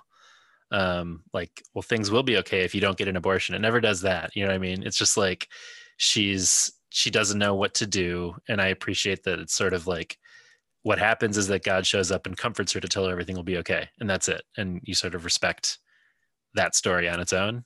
I don't know. But to me, it sort of reads like, will she, I could see someone saying it's about someone considering whether she should have an abortion and God comes to her and is like, you shouldn't, you know what I mean? Yeah. I mean, but not, not, that's not, ex, it's not explicitly said. No. But, but the part that like I take away from it is the fact that this is her situation. And she says, am I alone now? Am I disowned now? Those are her, the, her realities that she's afraid of. Yeah. Like, that's her community. Like, well, it's if, probably if she's, her family, right? Right. Well, that that's the thing. It's like, so her fear is being disowned and not embraced and like cared for. And so yeah. she's in a situation where she feels like she needs to drive around in this in a storm because she doesn't know what to do, because she's not in a situation where people feel like uh, that this she feels like she would be supported or cared for or understood. And it's like, that to me is the most damning part. Mm. Yeah. I, I I think it's powerful the way that, as a representation of God showing up for someone in a moment of crisis, I do think it's a really powerful kind of moment. And and all that happens in the song is God shows up to comfort her. And that's kind of yeah. enough. Um, I don't know. I This is another one that like I f- remember being like taken aback by as a kid, where I'm just like, wow, this is heavy. There's like a lot happening here. Um, and I don't know, musically, I think it's fine. Like, it's not one of my favorites, but I, I do enjoy it. I feel like this was kind of pushed as, as one of the songs, right? This was the one that was on the split sampler with Value Pack besides Shrinky Dinks, I think. Um, so it seems like one that they were excited about pushing. Um, I do like that bridge is pretty raucous. Yeah. Yeah. The bridge is cool. Agreed. Um, yeah, I, I don't know. Again, I just appreciate kind of like not to, not to, you know, uh, to bag on Dogwood over and over, but like they were a band that wanted to address some of the real stuff that was going on. Like we said, when we yeah. had you on, Jason, but, and sometimes they did that really well. I feel like Goatee Hook almost always does it really well, where they have these serious yeah. stories that don't sort of moralize. They just sort of state a story. I don't know. And I, yep. I was always appreciative of that. So yeah. It, yeah. Even with Tract Boy, it, it feels like expository. It's just sort of mm. like it, explaining this is, this is the situation. It's not coming to a conclusion necessarily. It's just saying these are the characters and this is like what's happening. It's not, it's not being like, oh, and this, this woman that didn't accept Jesus, she's a fucking bitch. You know, it's like, it's not coming to that conclusion. Right. It's just being like, it's like, this is a person, like you came up to them and this is the story and they didn't accept, they didn't want to talk to you. And that's, and that's sort of it. And here's this girl and she's pregnant and she doesn't know what to do. And, and she feels comforted by the end. It's not like, it's not like, you know, um, stole my right to pray in school, like right. like on the Slick Shoes Rio Rusty album, you know. It's it's coolly uh unbiased. It it just sort of gives you that slice of life. I was just talking to Brian Camber about this on his podcast a minute mm, ago yeah. about how Breakfast of Champions by Vonnegut's my favorite book of all time. Mm. And B- Breakfast of Champions is just a bunch of snapshot slice of life. Uh yeah. Just little tales of people doing what people do. Not yeah. saying, hey, this person was clearly in the wrong here when they did this. It's just presenting this, uh, this sort of, here it is. This is what happens. This is yeah. the choices that people make. Not saying one thing or another about it. They just make these choices. Here it is. Right. Yeah, that's a very Vonnegut ethos. Yeah. Um, no, yeah, Andrew, the song about uh, a girl being a bitch is the next song, so... Yay! Let's do it. Let's listen to some Samson.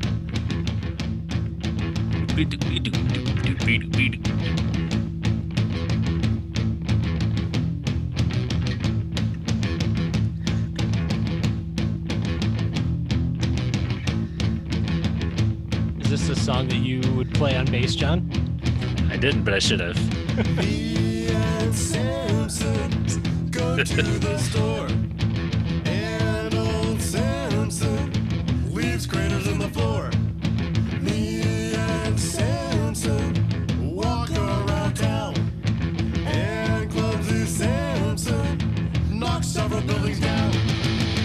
Me and Samson, we're best of friends. Me and Samson until the end.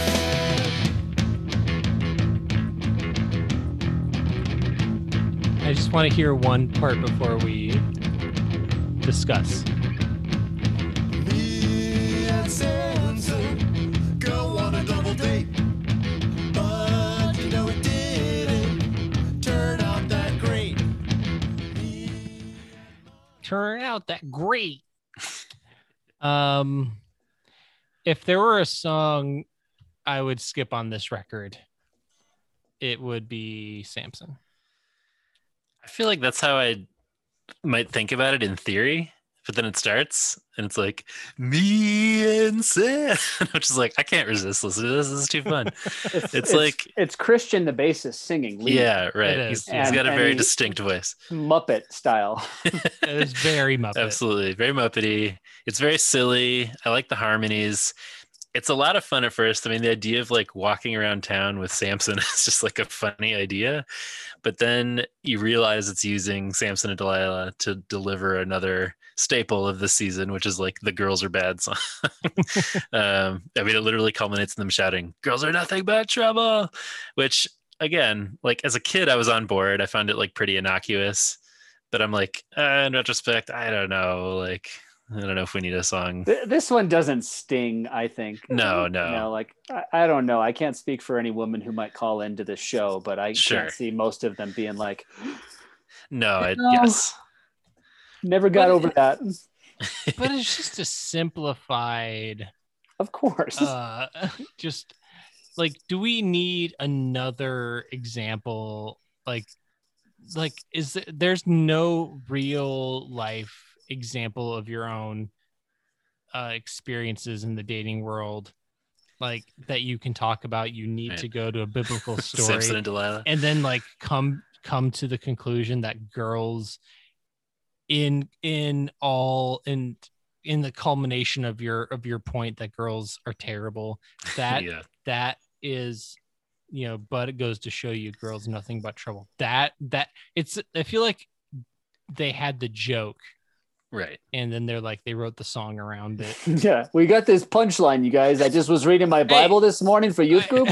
I, you know how hey, girls guys, suck. Hey, you guys, you guys know how girls are the worst, right? Yeah, yeah, yeah. yeah, yeah, yeah you guys, right, Pastor right. Pastor girls are the worst. Pastor so Mark, for a song. Yeah, Pastor Mark just had Wednesday's sermon called "Girls Are Nothing But Trouble." Let's yeah. do like a whole song.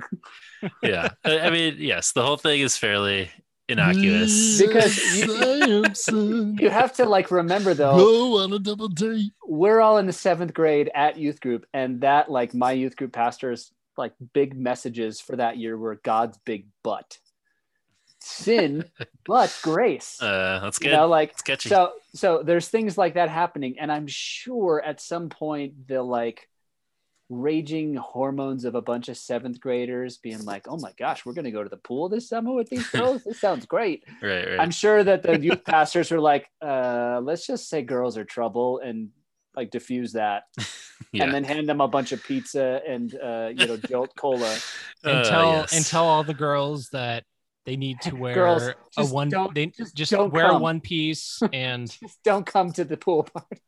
Yeah, make oh, sure you wear one piece and don't are, wear and don't and don't lead our boys, our poor, yes. precious, precious boys down the load, the the the road of. Because yeah, lust. The converse or the finish line, uh, the uh, unspoken truth of this song is also like, if girls are trouble, guys are complete dipshits. Right. Yeah. yeah, exactly. That's the whole, like, uh, you know, underpinning of the whole thing. Yes. Shrinky Dinks.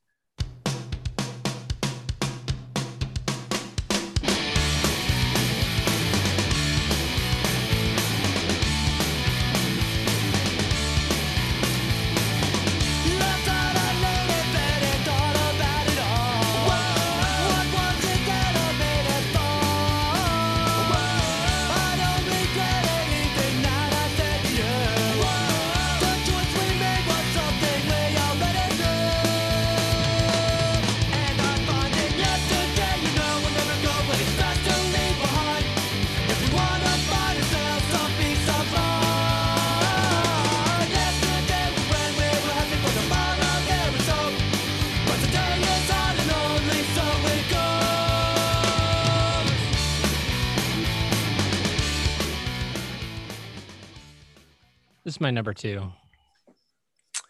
Interesting. What? I know it's a beloved Goatee Hook song. I mean, this was the single. I just it wouldn't be my first choice for a single. I was kind of found it curious that this was the like song that they chose to push. But oh tell me, God. tell me more. Tell me more. Okay, sure. Um... oh, that. Yeah, yeah, yeah. Okay. I'm I mean, you. It starts two, off, there it is. Yeah, you're just like, oh, uh, I'm ready, I'm ready, I'm ready. Um, but all of the, the, the woes are outstanding. The, um, um, the, the fast, the, the fast, you know, chorus is, yeah. is, that's up. You know, it's, it's great. But then, But then, that ending,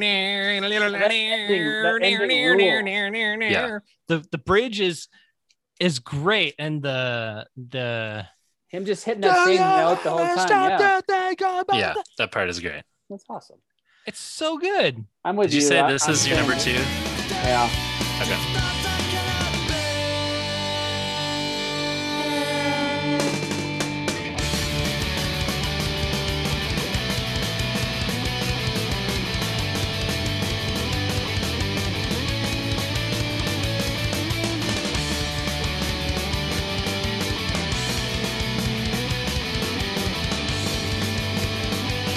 This part is great.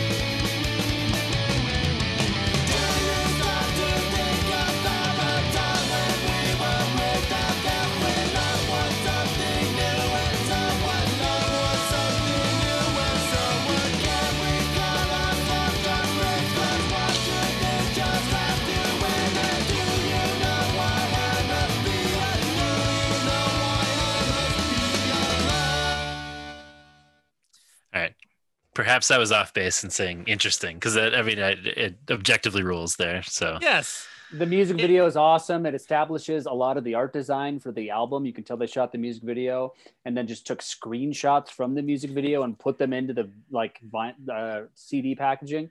Right, them you know? sort of like wearing goofy costumes and goofing around, and but being the live in, footage in there is cool being, too. Being in a uh, Conrad being in a grocery Gobble, cart. Gobbles. Pushing him yes. through the grocery store, and you know yeah. they're all just it, it it looks like they filmed this at Cornerstone. Yeah, yeah. It really does look like Cornerstone. Yeah, one hundred percent. And it's just every youth group like Friday night that we would all have when they like, okay, Friday night's camcorder night, everybody bring your parents' camcorder, film your own project, and then right, at the yeah, end exactly. of the night we're all going to watch it on the projector on the like bed sheet in the back porch. It has very much that vibe. Yes. uh I don't like lyrically, I guess it's, it's kind of a breakup song, right? Or at least it's sort of about things were better yesterday. And I guess that's why it's called Shrinky Dinks, you know, sort of like what you focused on yesterday was better. Like when you played with Shrinky Dinks as a kid, I don't know. No, well, I think I, that's a fully a case of where he's saying we just made up names like okay, on the that fly. Could be. There's no right. reason for it at all. Well, I also like, th- I, I like the the chorus. Yesterday was when we were happy. For tomorrow there is hope, but today is hard and lonely. So it goes. So yeah. It's like, I mean, tomorrow could be better, but right now sucks, and that's just like that's just where I'm at. Like, yeah, and like what's more what's more real and authentic than just being like, fuck right now. Like yeah. tomorrow there it, there's it, there's some hope and things that could be better, but like. I'm just going to be sad right now. Like I, I, there's just something that like the Enneagram four in me is just like, yeah. all right, I'm, I'm, I'm here for that. I'm here for that. Like that, that reality. Yeah. No, I, I like that. It's, did you guys ever have Shrinky Dinks? This was not like, I knew that they existed, but like, it wasn't really something I, they're like little colored drawings that you like bake down to be small. Right. That was the idea. Yep. Anyway. I have I have a few, and Ellie, oh. play, Ellie, my daughter, plays with them all the time. Okay, well, that's and they cool. are the band Shrinky Dinks that say P O D, Insiders, and Five Iron Frenzy on them. That rules. They're like clay baked, and they were in necklaces. So I that's kept, awesome. kept them from the original shows I bought them at. All right. Well, that that is, now I support Shrinky Dinks. I support that. That's cool. That is great. I'm, I John, we should do some um, custom Shrinky Dinks for Patreon pumps. Ooh, I like that. First the Pogs, then the Shrinky Dinks.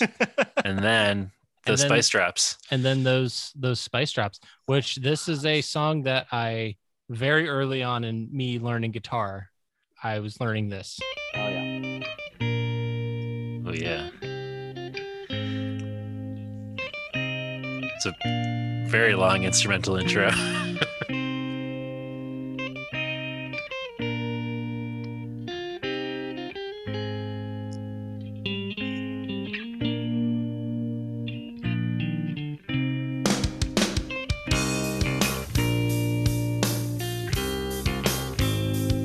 This is a little hot.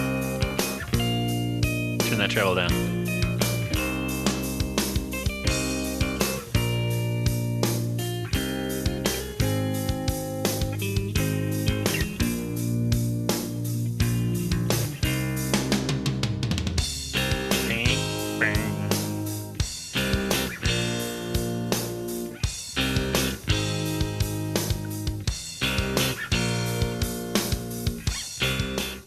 All right, should we get to? Uh, let's yeah, let's skip ahead.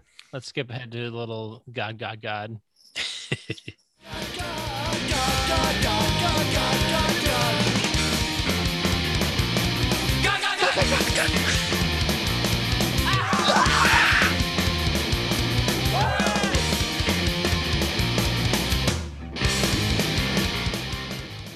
Um, that's pretty much the song. That's the yeah. song. God, God, God. God, God, God. Um, uh, God, God uh, sent his son, save us from the evil one, bought by blood, begotten son, for faith is free and very fun. Profound.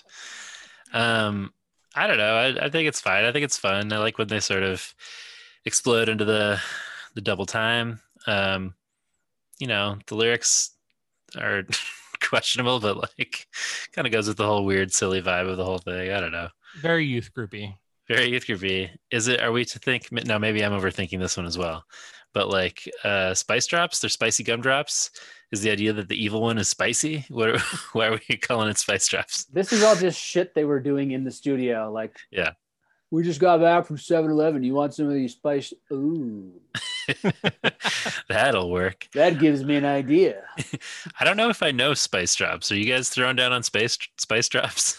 Uh, they're just gumdrops, but they're not gumdrop. Like a Dots candy would be a gumdrop, and spice sure. drops are, are the ones that have no. They have uh, like hard sugar Mint. on them. Uh, okay, okay. That's a spice drop.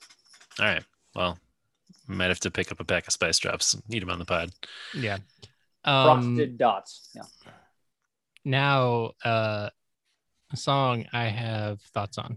My little sunshine, another very long opening.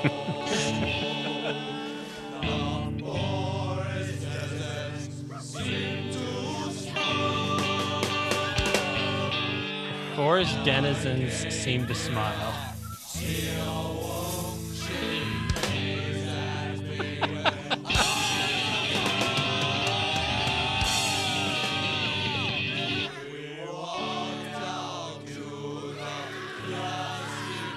Screaming.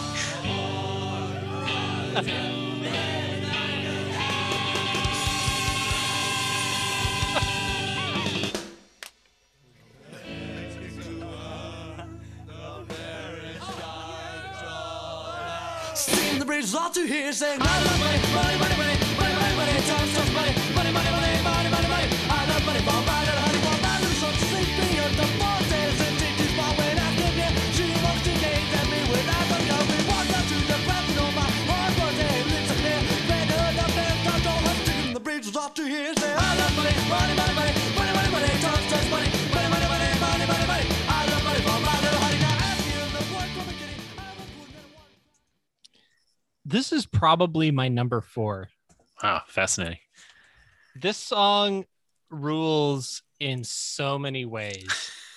um, while it is extremely, extremely silly, which I'm here for the cacophonous yelling and screaming at the beginning. I'm, I find that just so, I find it really, really funny. Um, it is, um, a song that's just like condemning money. That's that's the entirety of the song. It's just like it's like uh, this person that he cares for, at least in the the context of the song. I care for this person, but this person, what they care more about is how much money they make. And uh, and there's a part at the end of the song where in the recording where he laughs and doesn't finish the lyrics. I, I know what that lyric is without even looking at it. Yeah, it's like so um, I could tell. I could staring tell at her. I come you know. to see standing in front of her. She wanted money more. You I know, could tell like, that she wanted money more. Yeah, yeah, like she wanted money more than a relationship with him. Like that was the most important thing. And and like and so beneath the veneer of this like just like comical, um, almost like Elvis. Mm-hmm. Uh, like it's it's every all of it, like the presentation is so goofy, but it's just like this person, like what they want is stuff and they want money, and it's like that's that's a bummer, and he's bummed out by that. Yeah, I wasn't sure whether to take it that way, like sort of generally, or more like, is this another you can't trust girls or just after your money kind of song? You know what I mean? Like, no, I think you're, I think it's the opposite. Like, I think every one of these songs is just a different youth group leader's like modern day parable. And this is the sure. one about greed. And this yeah, is yeah, the, yeah. the greed youth group night, you know? I think that's fair. I, and it is funny when he says, she held my hand and whispered in my ear, you're the only one for me in my life. Now, how much money did you make this year? That's funny. Words got me look but enough. Yeah, I don't know. I don't know what to make of it. it I was. This is one that I would skip. So I'm interested to wow. hear Andy, that you resonated oh, with it. Oh man, this I love this song. I love. There's just so much. There's yeah. so much about this song that I love. Got Joel on solo. Sax. Yeah.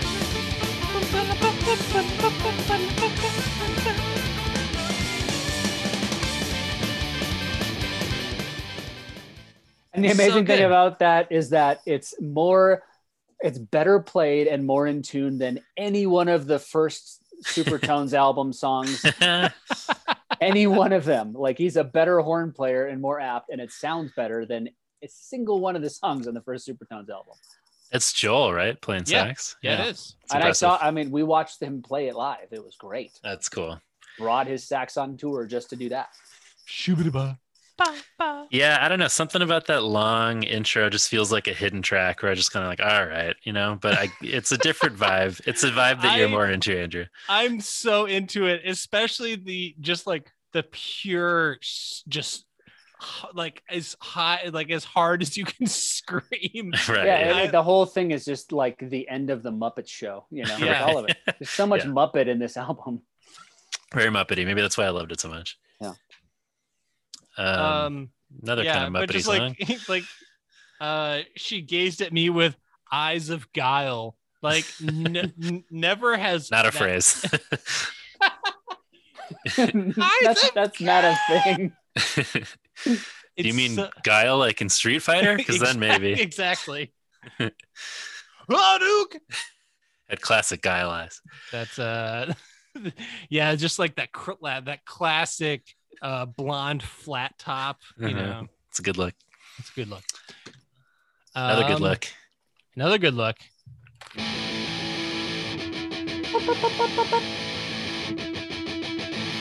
flip the channels on T V and see some sumos on the screen. I know now what I want to be.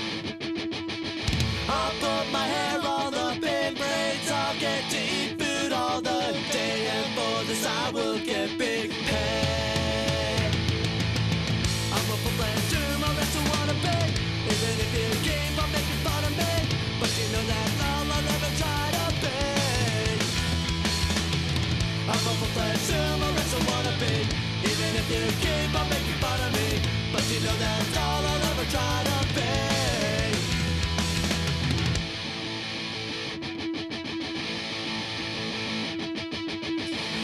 Be a big celebrity and big is really what I... Uh, thoughts? I mean, I don't. I, I kind of like this song. I think it's fine. What it does for me is just reminds me of that feeling that the music that I listened to at that time was now running perpendicular to what all my friends were listening to, even from the like punk music perspective. Like they're following the Green Day Offspring track into Ixnay or into uh what was the record after is Nimrod and stuff like that, you know, mm-hmm. after Insomniac. And I'm mm-hmm. like, I just want to listen to wacky shit singing about sumo wrestlers. Yeah, you know, like that fair. Reflected my personality really well, in that it was like, I have this little secret that nobody else has, where I yeah. listen to really comic, comical stuff that doesn't take itself so seriously. Yeah. Like when Nimrod came out in ninety-seven, I was like, oh, Green Day takes themselves really seriously now. Right. Jeez, yeah. They're writing acoustic songs with like violin string arrangements. Yeah. And I'm over here talking about, you know, sumo wrestlers. There's no like, for me, it just didn't feel like weird cultural appropriation or anything weird like that. Yeah. It just seemed it's like pretty silly. Just seems silly and stupid. Yeah, like, yeah. I saw I that on T V. Fun. I liked it. Okay, that's great. Right. no. It's It'd be fun. Like me writing a song about being wanting to be an American Ninja Warrior right now. That'd be about it. Which I think you should do, by the way. Well, it's been done twice already. They're the best songs ever written. It's not, I'm just not sharing them with anybody. Okay, fair enough. Yeah. Um, one day I'll be there fighting for the U S A. My whole country rooting for me to save the day. My That's opponents silly. Will fight in fear when they take me on the glorious day when I'm crowned grand champion. It has like hot rod energy, that movie. Yeah, there's some hot rod energy for sure. Oh, I love it. Yeah, this has got some big Andy Samberg energy. Yeah, I'm here for it. But yeah. Again, it's also just, you know, espousing the virtue of overeating. Yes, there you go. And we're and we're leading up very well then, segueing into the next song. This yeah, next I mean, this this next song uh oh wait offers, the next next song. Right. This next song is a hundred percent the case where like, yeah, you guys still have like three hours left today. You got anything in else? The, in the studio. Well, we've been kind of working this lick out. We don't have a song around it, but it's just right. da-na, da-na, da-na, da-na. Right. I think we can make that a song. Yeah. I know and, some knock knock jokes. Yeah, so Words and Music by Conrad for Money, Words uh, by Conrad for Sumo, Super Sumo, uh, Words and Music by Conrad for Knock Knock, uh, Words and Music by Conrad for Dry Run. So you're right. sort of seeing a a theme here. Yeah, which uh, which it, it's sad that it went away after yeah. Banana Man. Like, right, you could really tell that the the seriousness took over, and the, the fun and the goofiness and the really just like, it's the story of like getting into your twenties and taking yourself really seriously.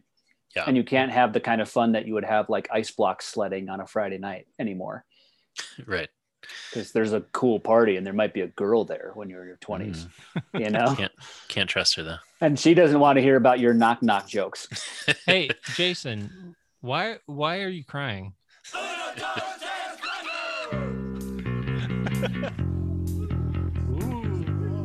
scary stories. Another like hidden track energy on this one. But I was usually like, all right, that's enough.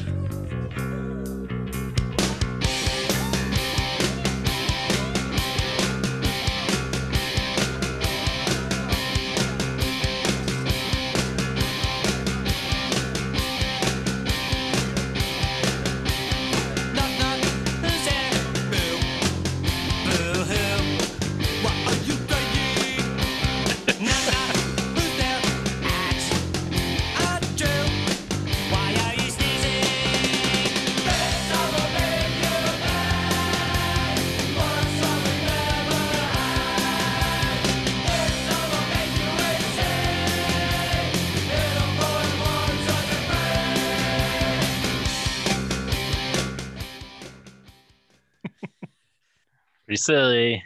Uh, I mean, we got to get to my favorite part of the song.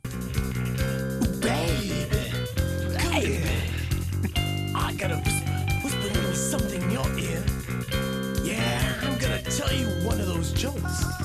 You know, one of those knock knock jokes. Oh, come on, don't be shy. I'm gonna, I'm gonna make you cry. Come here, come here close.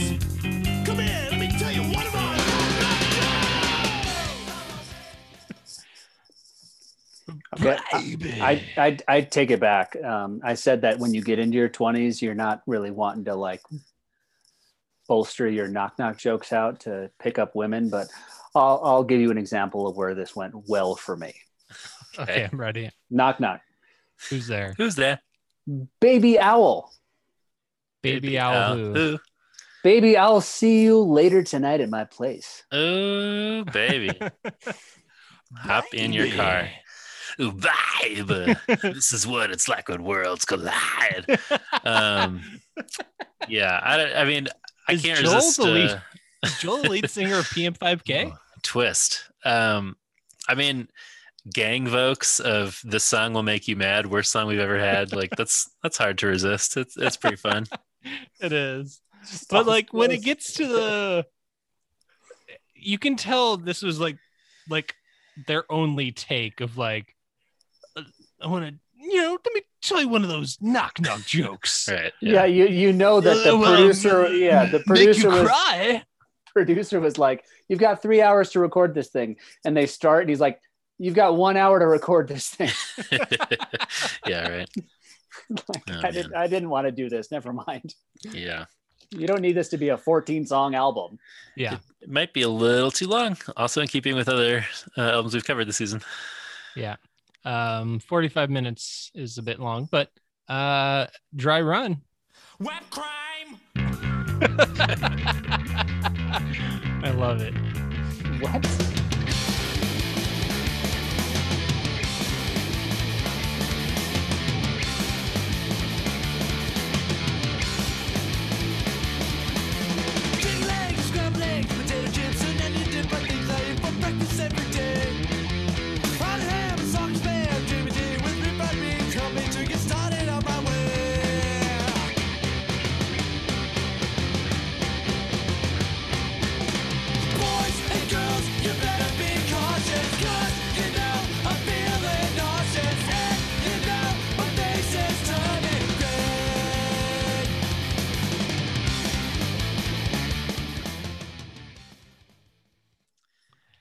Silly, feels silly boys. Like, feels like a Cheeses of Nazareth style.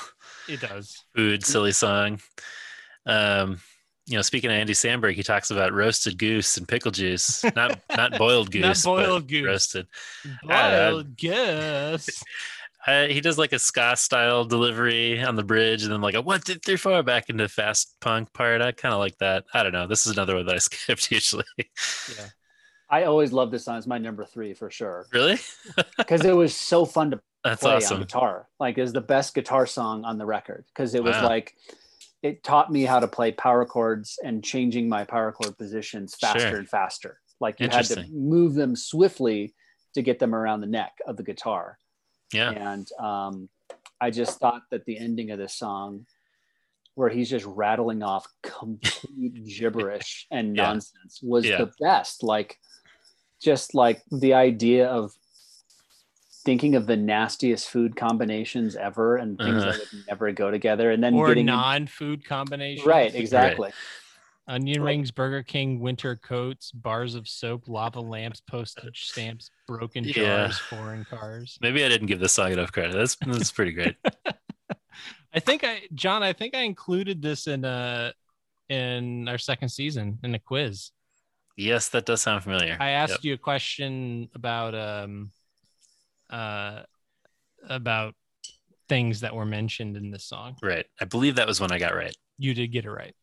Um, yeah, I just, I always liked this song's uh, sense of humor. The I don't give a shit about what you think about me, I'm going to write this song anyways kind of mentality. It was just like really inspiring to an eighth grader. Yeah, I can see that. Sure.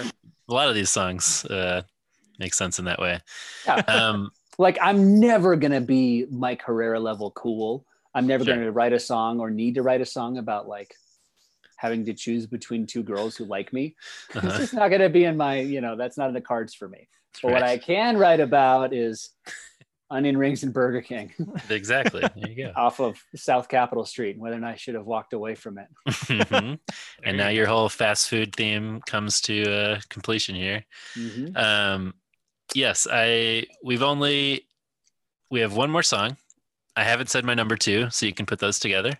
Uh, the only song that all three of us had in our top three was Seasons, which which makes sense. I guess if you would guess which one it would be, it'd be that one, but. Uh, here comes my. I'm a little surprised. That's my number two. Uh, never. You're surprised because this rolls so hard. If I could still play this lick. Yeah, you can.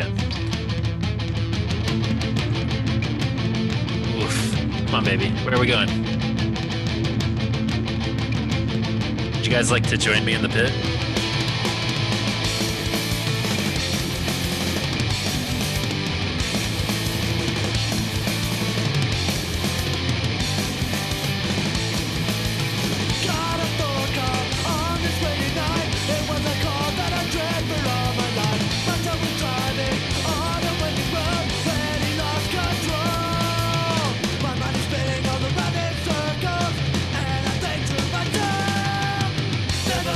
What you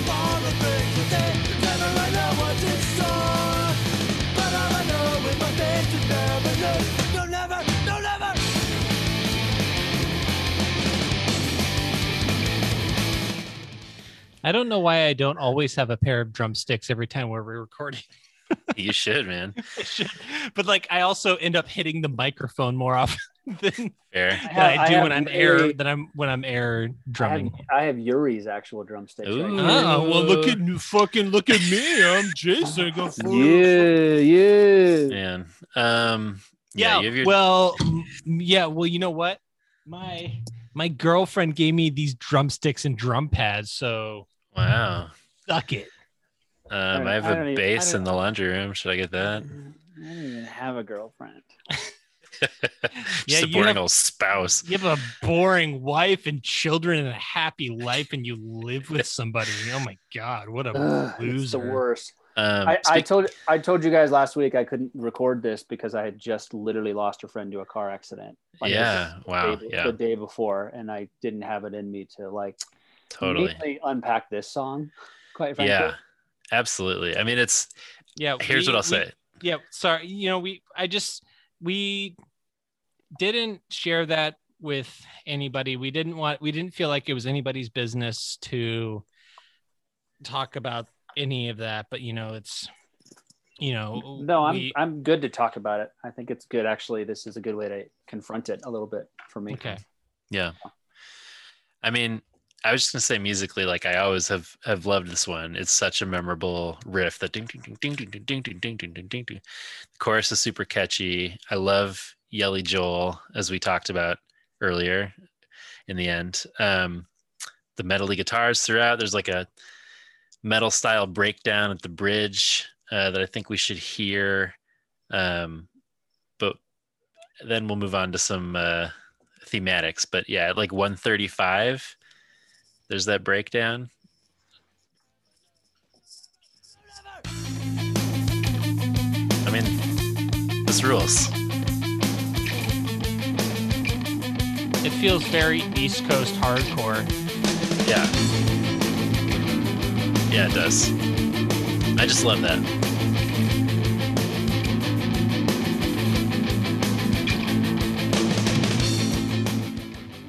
Um... Then there's another slowdown and a build back up for the ending. But yeah, I mean, I always, part of me is like, it ends on this incredibly heavy note, as you're saying, Jason, but like musically, I get why it ends like this. It feels like such a sort of triumphant medley song for me. Um, but obviously, yes, incredibly sad lyrically. The dad hears his son is in a car accident, kind of, I mean, he holds him while he dies. It's very intense. And again, I feel like this is another example of what we were talking about earlier, where like, faith is an element in this song, but they don't hit you over the head with it. There's not like a moralizing. It's just faith is just an aspect to this heavy story without sort of an easy ending, uh, which I always appreciated. Um, but yes, I, I mean, yeah, we were so sad to hear about your friend, Jason, and I, I completely understand not wanting to talk about this at the time. But yeah, if there's, I can imagine hearing this now and maybe it might have even different relevance today for you. You know, when it came out, I remember thinking like, I was glad that this, this didn't feel like it was telling me that I had to have like a certain prescriptive faith to mm. get me through a tragedy like that. I think mm. it was, like you said, telling a story about a guy and the way that he dealt with his tragic son's loss or whatever, mm. not telling you like, hey, you just got to be strong and the Lord's going to be with you and you're going to be okay. You're going to get through this.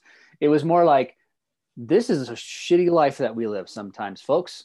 Mm. There it is. That's how one guy dealt with it. That's what we're talking about right now in this song. It's a heavy way to go out on an album that just got done talking about onion rings and Burger King. Yes. You know? Yeah. Do we know but, who did the, the lyrics or music for this one? Um, this was done by... Uh, words and music by Conrad. All right, interesting. He contains so he pretty much he pretty much uh, closed out the last five yeah, songs. He did. As yeah, he far ran. As like, he ran. He ran the table. Yeah, um, I mean, as, as as lyrically, so right, right. Uh, Super Sumo was music by Joel, but lyrically, Conrad did the last five songs by himself. Okay, sorry, I feel like I cut you off earlier, Jason. Were you going to say something? No, not at all. I, I just remember um, it came out around the time that my dad died as well. Uh, mm. So I was a young guy. Like we had just played with Goatee Hook. And then my dad was in a coma like a month later, and he was in a coma for a month from his body rejecting his bone marrow transplant from having mm. leukemia. Yeah. And I literally, like, in that age was, I'm not even kidding, like my parents and not my parents, because my dad was out of commission, but my community of church at that time was like, here's five hundred dollars, like hitchhike to Cornerstone. Mm. And that was the best thing for like fourteen year old me to do. And I literally mm. did. Mm. Um, and from that point on, I was on my own, like just my community became my family, uh, meaning the church community and youth group and music and the bands that I listened to, Five Iron Frenzy and all that stuff. Those were like my role models. The music was my sort of pastoral therapy that I needed. I did go to therapy. I still do go to therapy. Like it has never stopped since that time in my life. Hmm. Uh, but I remember hearing this song and just thinking like, God, that's so heavy. And life is like that sometimes. Yeah. And that's okay. Like it didn't bum me out. It didn't make me be like, you know, some people would hear that and really be wrecked by it. You know what I mean? Mm. Somebody would go through that experience, like a dad would go through that, especially now as a parent, you're thinking about like your kid, like that terrifies me to this day. Like the moment my daughter is like riding in a car with her friends and I'm not there for her. Yeah. That scares me now. And I'm ten years away from it still. Right. Looking into the future. Uh, but it's not uh, placating and giving a safe response to the situation. Like, well, God got him through that. God will get you through this too, buddy. Mm-hmm. It wasn't like that at all. I didn't like songs like that. Right. I liked sort of desperate, questioning, uh, open-ended kind of songs. You know what I mean? Yeah, totally. Uh, from, that, from that era. So agreed. I, I like this song. I, I think it's good. I just wouldn't choose to probably listen to it very often. Sure. Know what I mean? Right. That's fair. I love to play it on guitar. I thought it was really cool. But yeah.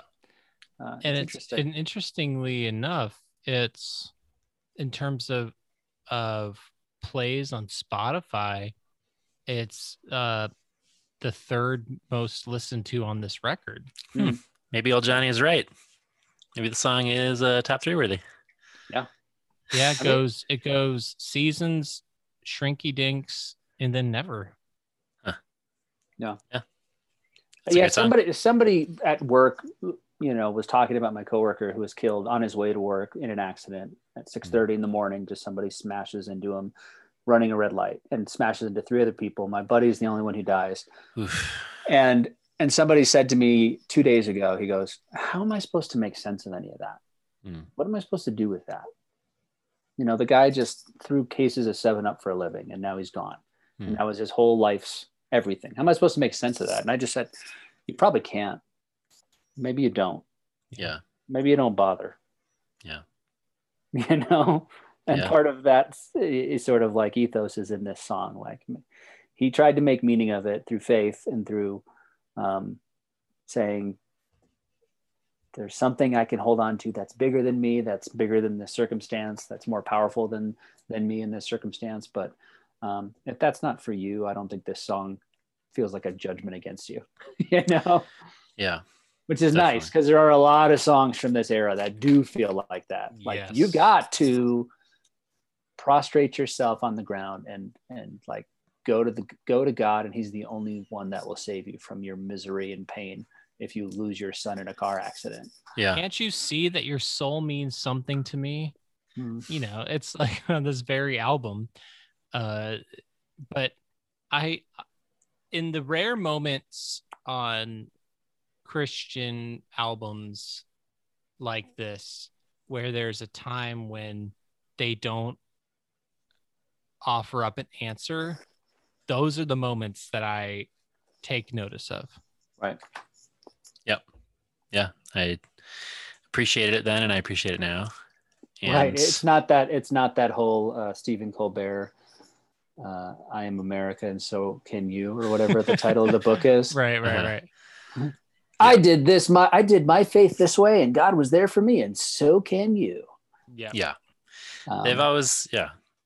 They've always been a band that, that, yeah. As we said multiple times now, they've made space for the silly and for the like surprisingly complex and, and weighty. And I, there was, there was a show that I saw in the very end of this band's life cycle. Uh, last tour they ever did was with a band called Left Out and the Smiley Kids. And George, the singer of the Smiley Kids, who I was really good friends with, had a nervous breakdown in the middle of his set, in the middle of the show, and like picked his guitar up in the middle of the song and just started smashing it as hard as he could against the wall, like out of nowhere. Like this was like he was having an anxiety attack and he saw somebody he didn't want to see or something like that. And it was like the heaviest night. And every band after that was like a major bummer. Huntington's played too. And everybody was like, this show sucks. Hmm. This happy feeling of like nineteen ninety-six is not here anymore. It was right around, I want to say it was like, I want to say it was like ninety-nine, right after Columbine, sometime in that like positioning within Colorado. And there was just like a, a weird feeling in the air. You know what I mean? And yeah. watching Smiley Kids and watching, uh, you can't follow that, by the way. If Smiley Kids open for you and you're somebody has a freak out like that and breaks all of their equipment and the just storms off stage. Yeah. You're like, guys, hey, the song's called Spice Drops. We're Goatee right. Hook. You know yeah. what I mean? So it killed the whole energy and the vibe. yeah, that's not that's not what you want. But what it felt also like was um, these are my family members, and yeah. I'm I'm witnessing a very awkward Thanksgiving dinner right now. Yeah. Right. Yeah. The uncomfortable reunion of like two opposing political uncles who right, are like yeah. just staring each other down. Um, that was all kind of the beauty of that scene and how. how small and community-like it was, even though it was bands from Washington, D C, you felt like you could have those real, honest, emotional moments with these people at these shows that were probably a hundred large. You know what I mean? They were yeah. not massive. Yeah. But, but that was like so important to all of us. Probably yeah. why you're still talking about it today on these podcasts. Totally. Yeah. I think this band is one of those really important bands for us and for a lot of people. So I know we really appreciate you going through it with us. I had a ton of fun preparing, listening to this record again, going through it with you guys. Um, thanks for joining us, Jason. Is there anything you would like to plug before we go? Is that a thing? Do people do that still? I mean, Unoriginal Vinyl. Uh... No, not really. I don't think right. so. I think okay. Good. I really liked that episode that you guys did with the Relevant magazine. Thanks, man. I, I Tyler plug- Huckabee. I want to plug that. That was really fun conversation. You want to come because... on our own pod and plug our pod? Yeah, I want to plug that episode because I was like, oh yeah, that guy. I want to hang out with him. He he's right in that pocket of like us too. My, my people. He seems so rad, and the stuff that he was talking about and the way that he related his narrative and story, um, quite frankly, like I do, from this um, cynical but optimistic and not idealized. Like, I think there's a there's a thing that people confuse what I like to do with music. It's not nostalgia, and I don't get like swept away in a particular era of my life ever. I see the era of me being seventy years old as tantamount to the same era as when I was fourteen is the era that I'm in right now. Like hmm. they're all level, like, and I'm enjoying life as much as possible, relishing in all these unique moments that each age of my life has afforded me.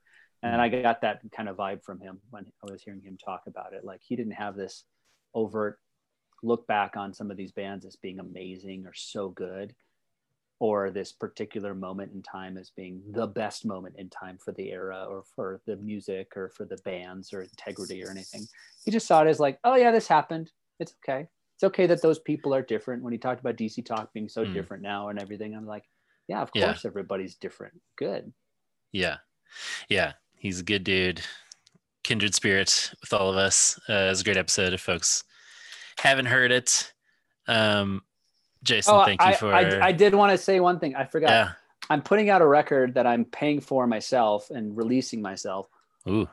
And um, it's not like all the, most of the projects I work on are somebody else's money being spent against it. So I try to make it as awesome as possible, and they sell out pretty much right away. But it's this Canadian band called the Paper Boys, and nobody's ever heard of them. They've been around for thirty years. I've been listening to them since the mid nineties. Uh, they're freaking amazing. And uh, they give me that, those feels, like mm. the timeless feels of this. These people are my people. in every way, shape, and form. And I called the singer, uh, Tom in, in Vancouver, Canada. I'm like, I don't, you don't know me. I don't know you. I love your music. I'm going to put out like a greatest hits record of all your music on vinyl since you own it all. Is that okay? I'll send you, you know, make five hundred. I'll send you a hundred. I don't want to deal with like mechanical royalties or licensing fees or anything like that. Let's just do this like clean and dirty and see if there's any, but clean and dirty at the same time. Um, see if we can just sell a few. I don't think it'll probably sell really well, but he seems to think the exact opposite. He seems to think there's a major audience for his music. I guess they've won a few Canadian Juno Awards, but I made the whole album on Spotify, hmm. the whole playlist of all the songs. I'm going to send it to you guys tonight. Cool. And it's this record that is going to be on vinyl in the next two months. We did all the art direction for it ourselves, and we're going to self-release it. And I don't even have a shop to self-release things. I guess I could put it through my t my t-shirt shop right. or whatever, but sure. uh, that's a big risk because it's like everything else we do has some sort of notoriety behind it. And this has the exact opposite. You have to buy it on faith that I have good taste in music, which is a joking proposition. No, start it's off true. With. You do. I don't think so. I think people... I think people trust that Unoriginal Vinyl name. Uh, um, so, well, that sounds rad. Uh, yeah, I hope you like it. I'm going to send it to you and listen to it as you go to sleep, because every single song is a completely different style. Cool. I don't know yeah, how. I'm looking I don't at know them, how it you says. Uh, I don't Canadian, know how you do that. Canadian folk band uh, blend Celtic folk with bluegrass, Ooh. Mexican, Ooh. Eastern European, African, mm. Zydeco, soul, and country influences. That's every, a lot of influences. Every single song that you hear will be like, that's Jason. Oh, that's Jason. Yep, that makes sense. I get it. That's in the pocket. Uh, and yeah, just listen the first one minute of every song and you'll be like, oh, that's super cool. So I can send you that and you can put it in your show notes or whatever the hell you guys do. I don't even know anymore. Cool. Sounds good, man. Thanks. Um, Goatee Hook. Thank you. Yeah, man. Goatee Hook. I know people have been excited for us to get here. We are excited to be here. So let us know what you think. Tell us your thoughts about this record, about your general Goatee Hook experiences at Magnified Pod on Instagram, Facebook, and Twitter. Subscribe to the pod if you haven't already and give us a rating or a review. Email us at magnifiedpod at gmail dot com. You can leave us a voicemail at eight seven two, seven six two, four seven six three, eight seven two seven M A G P O D. And you can support us at the Patreon, patreon dot com slash magnified pod.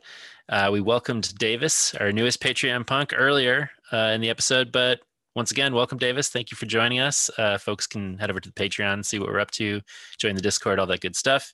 And you can pick up some merch at magnified pod dot store envy dot com. Thanks to this week's guest and our shadow producer, Jason, at Unoriginal Vinyl. And thanks to Heavy Ordnance Studios for our artwork. Well, our time in the penalty box is over for this week, but we'll be back out on the ice next week when we'll be celebrating our one hundredth episode. Oh, boy.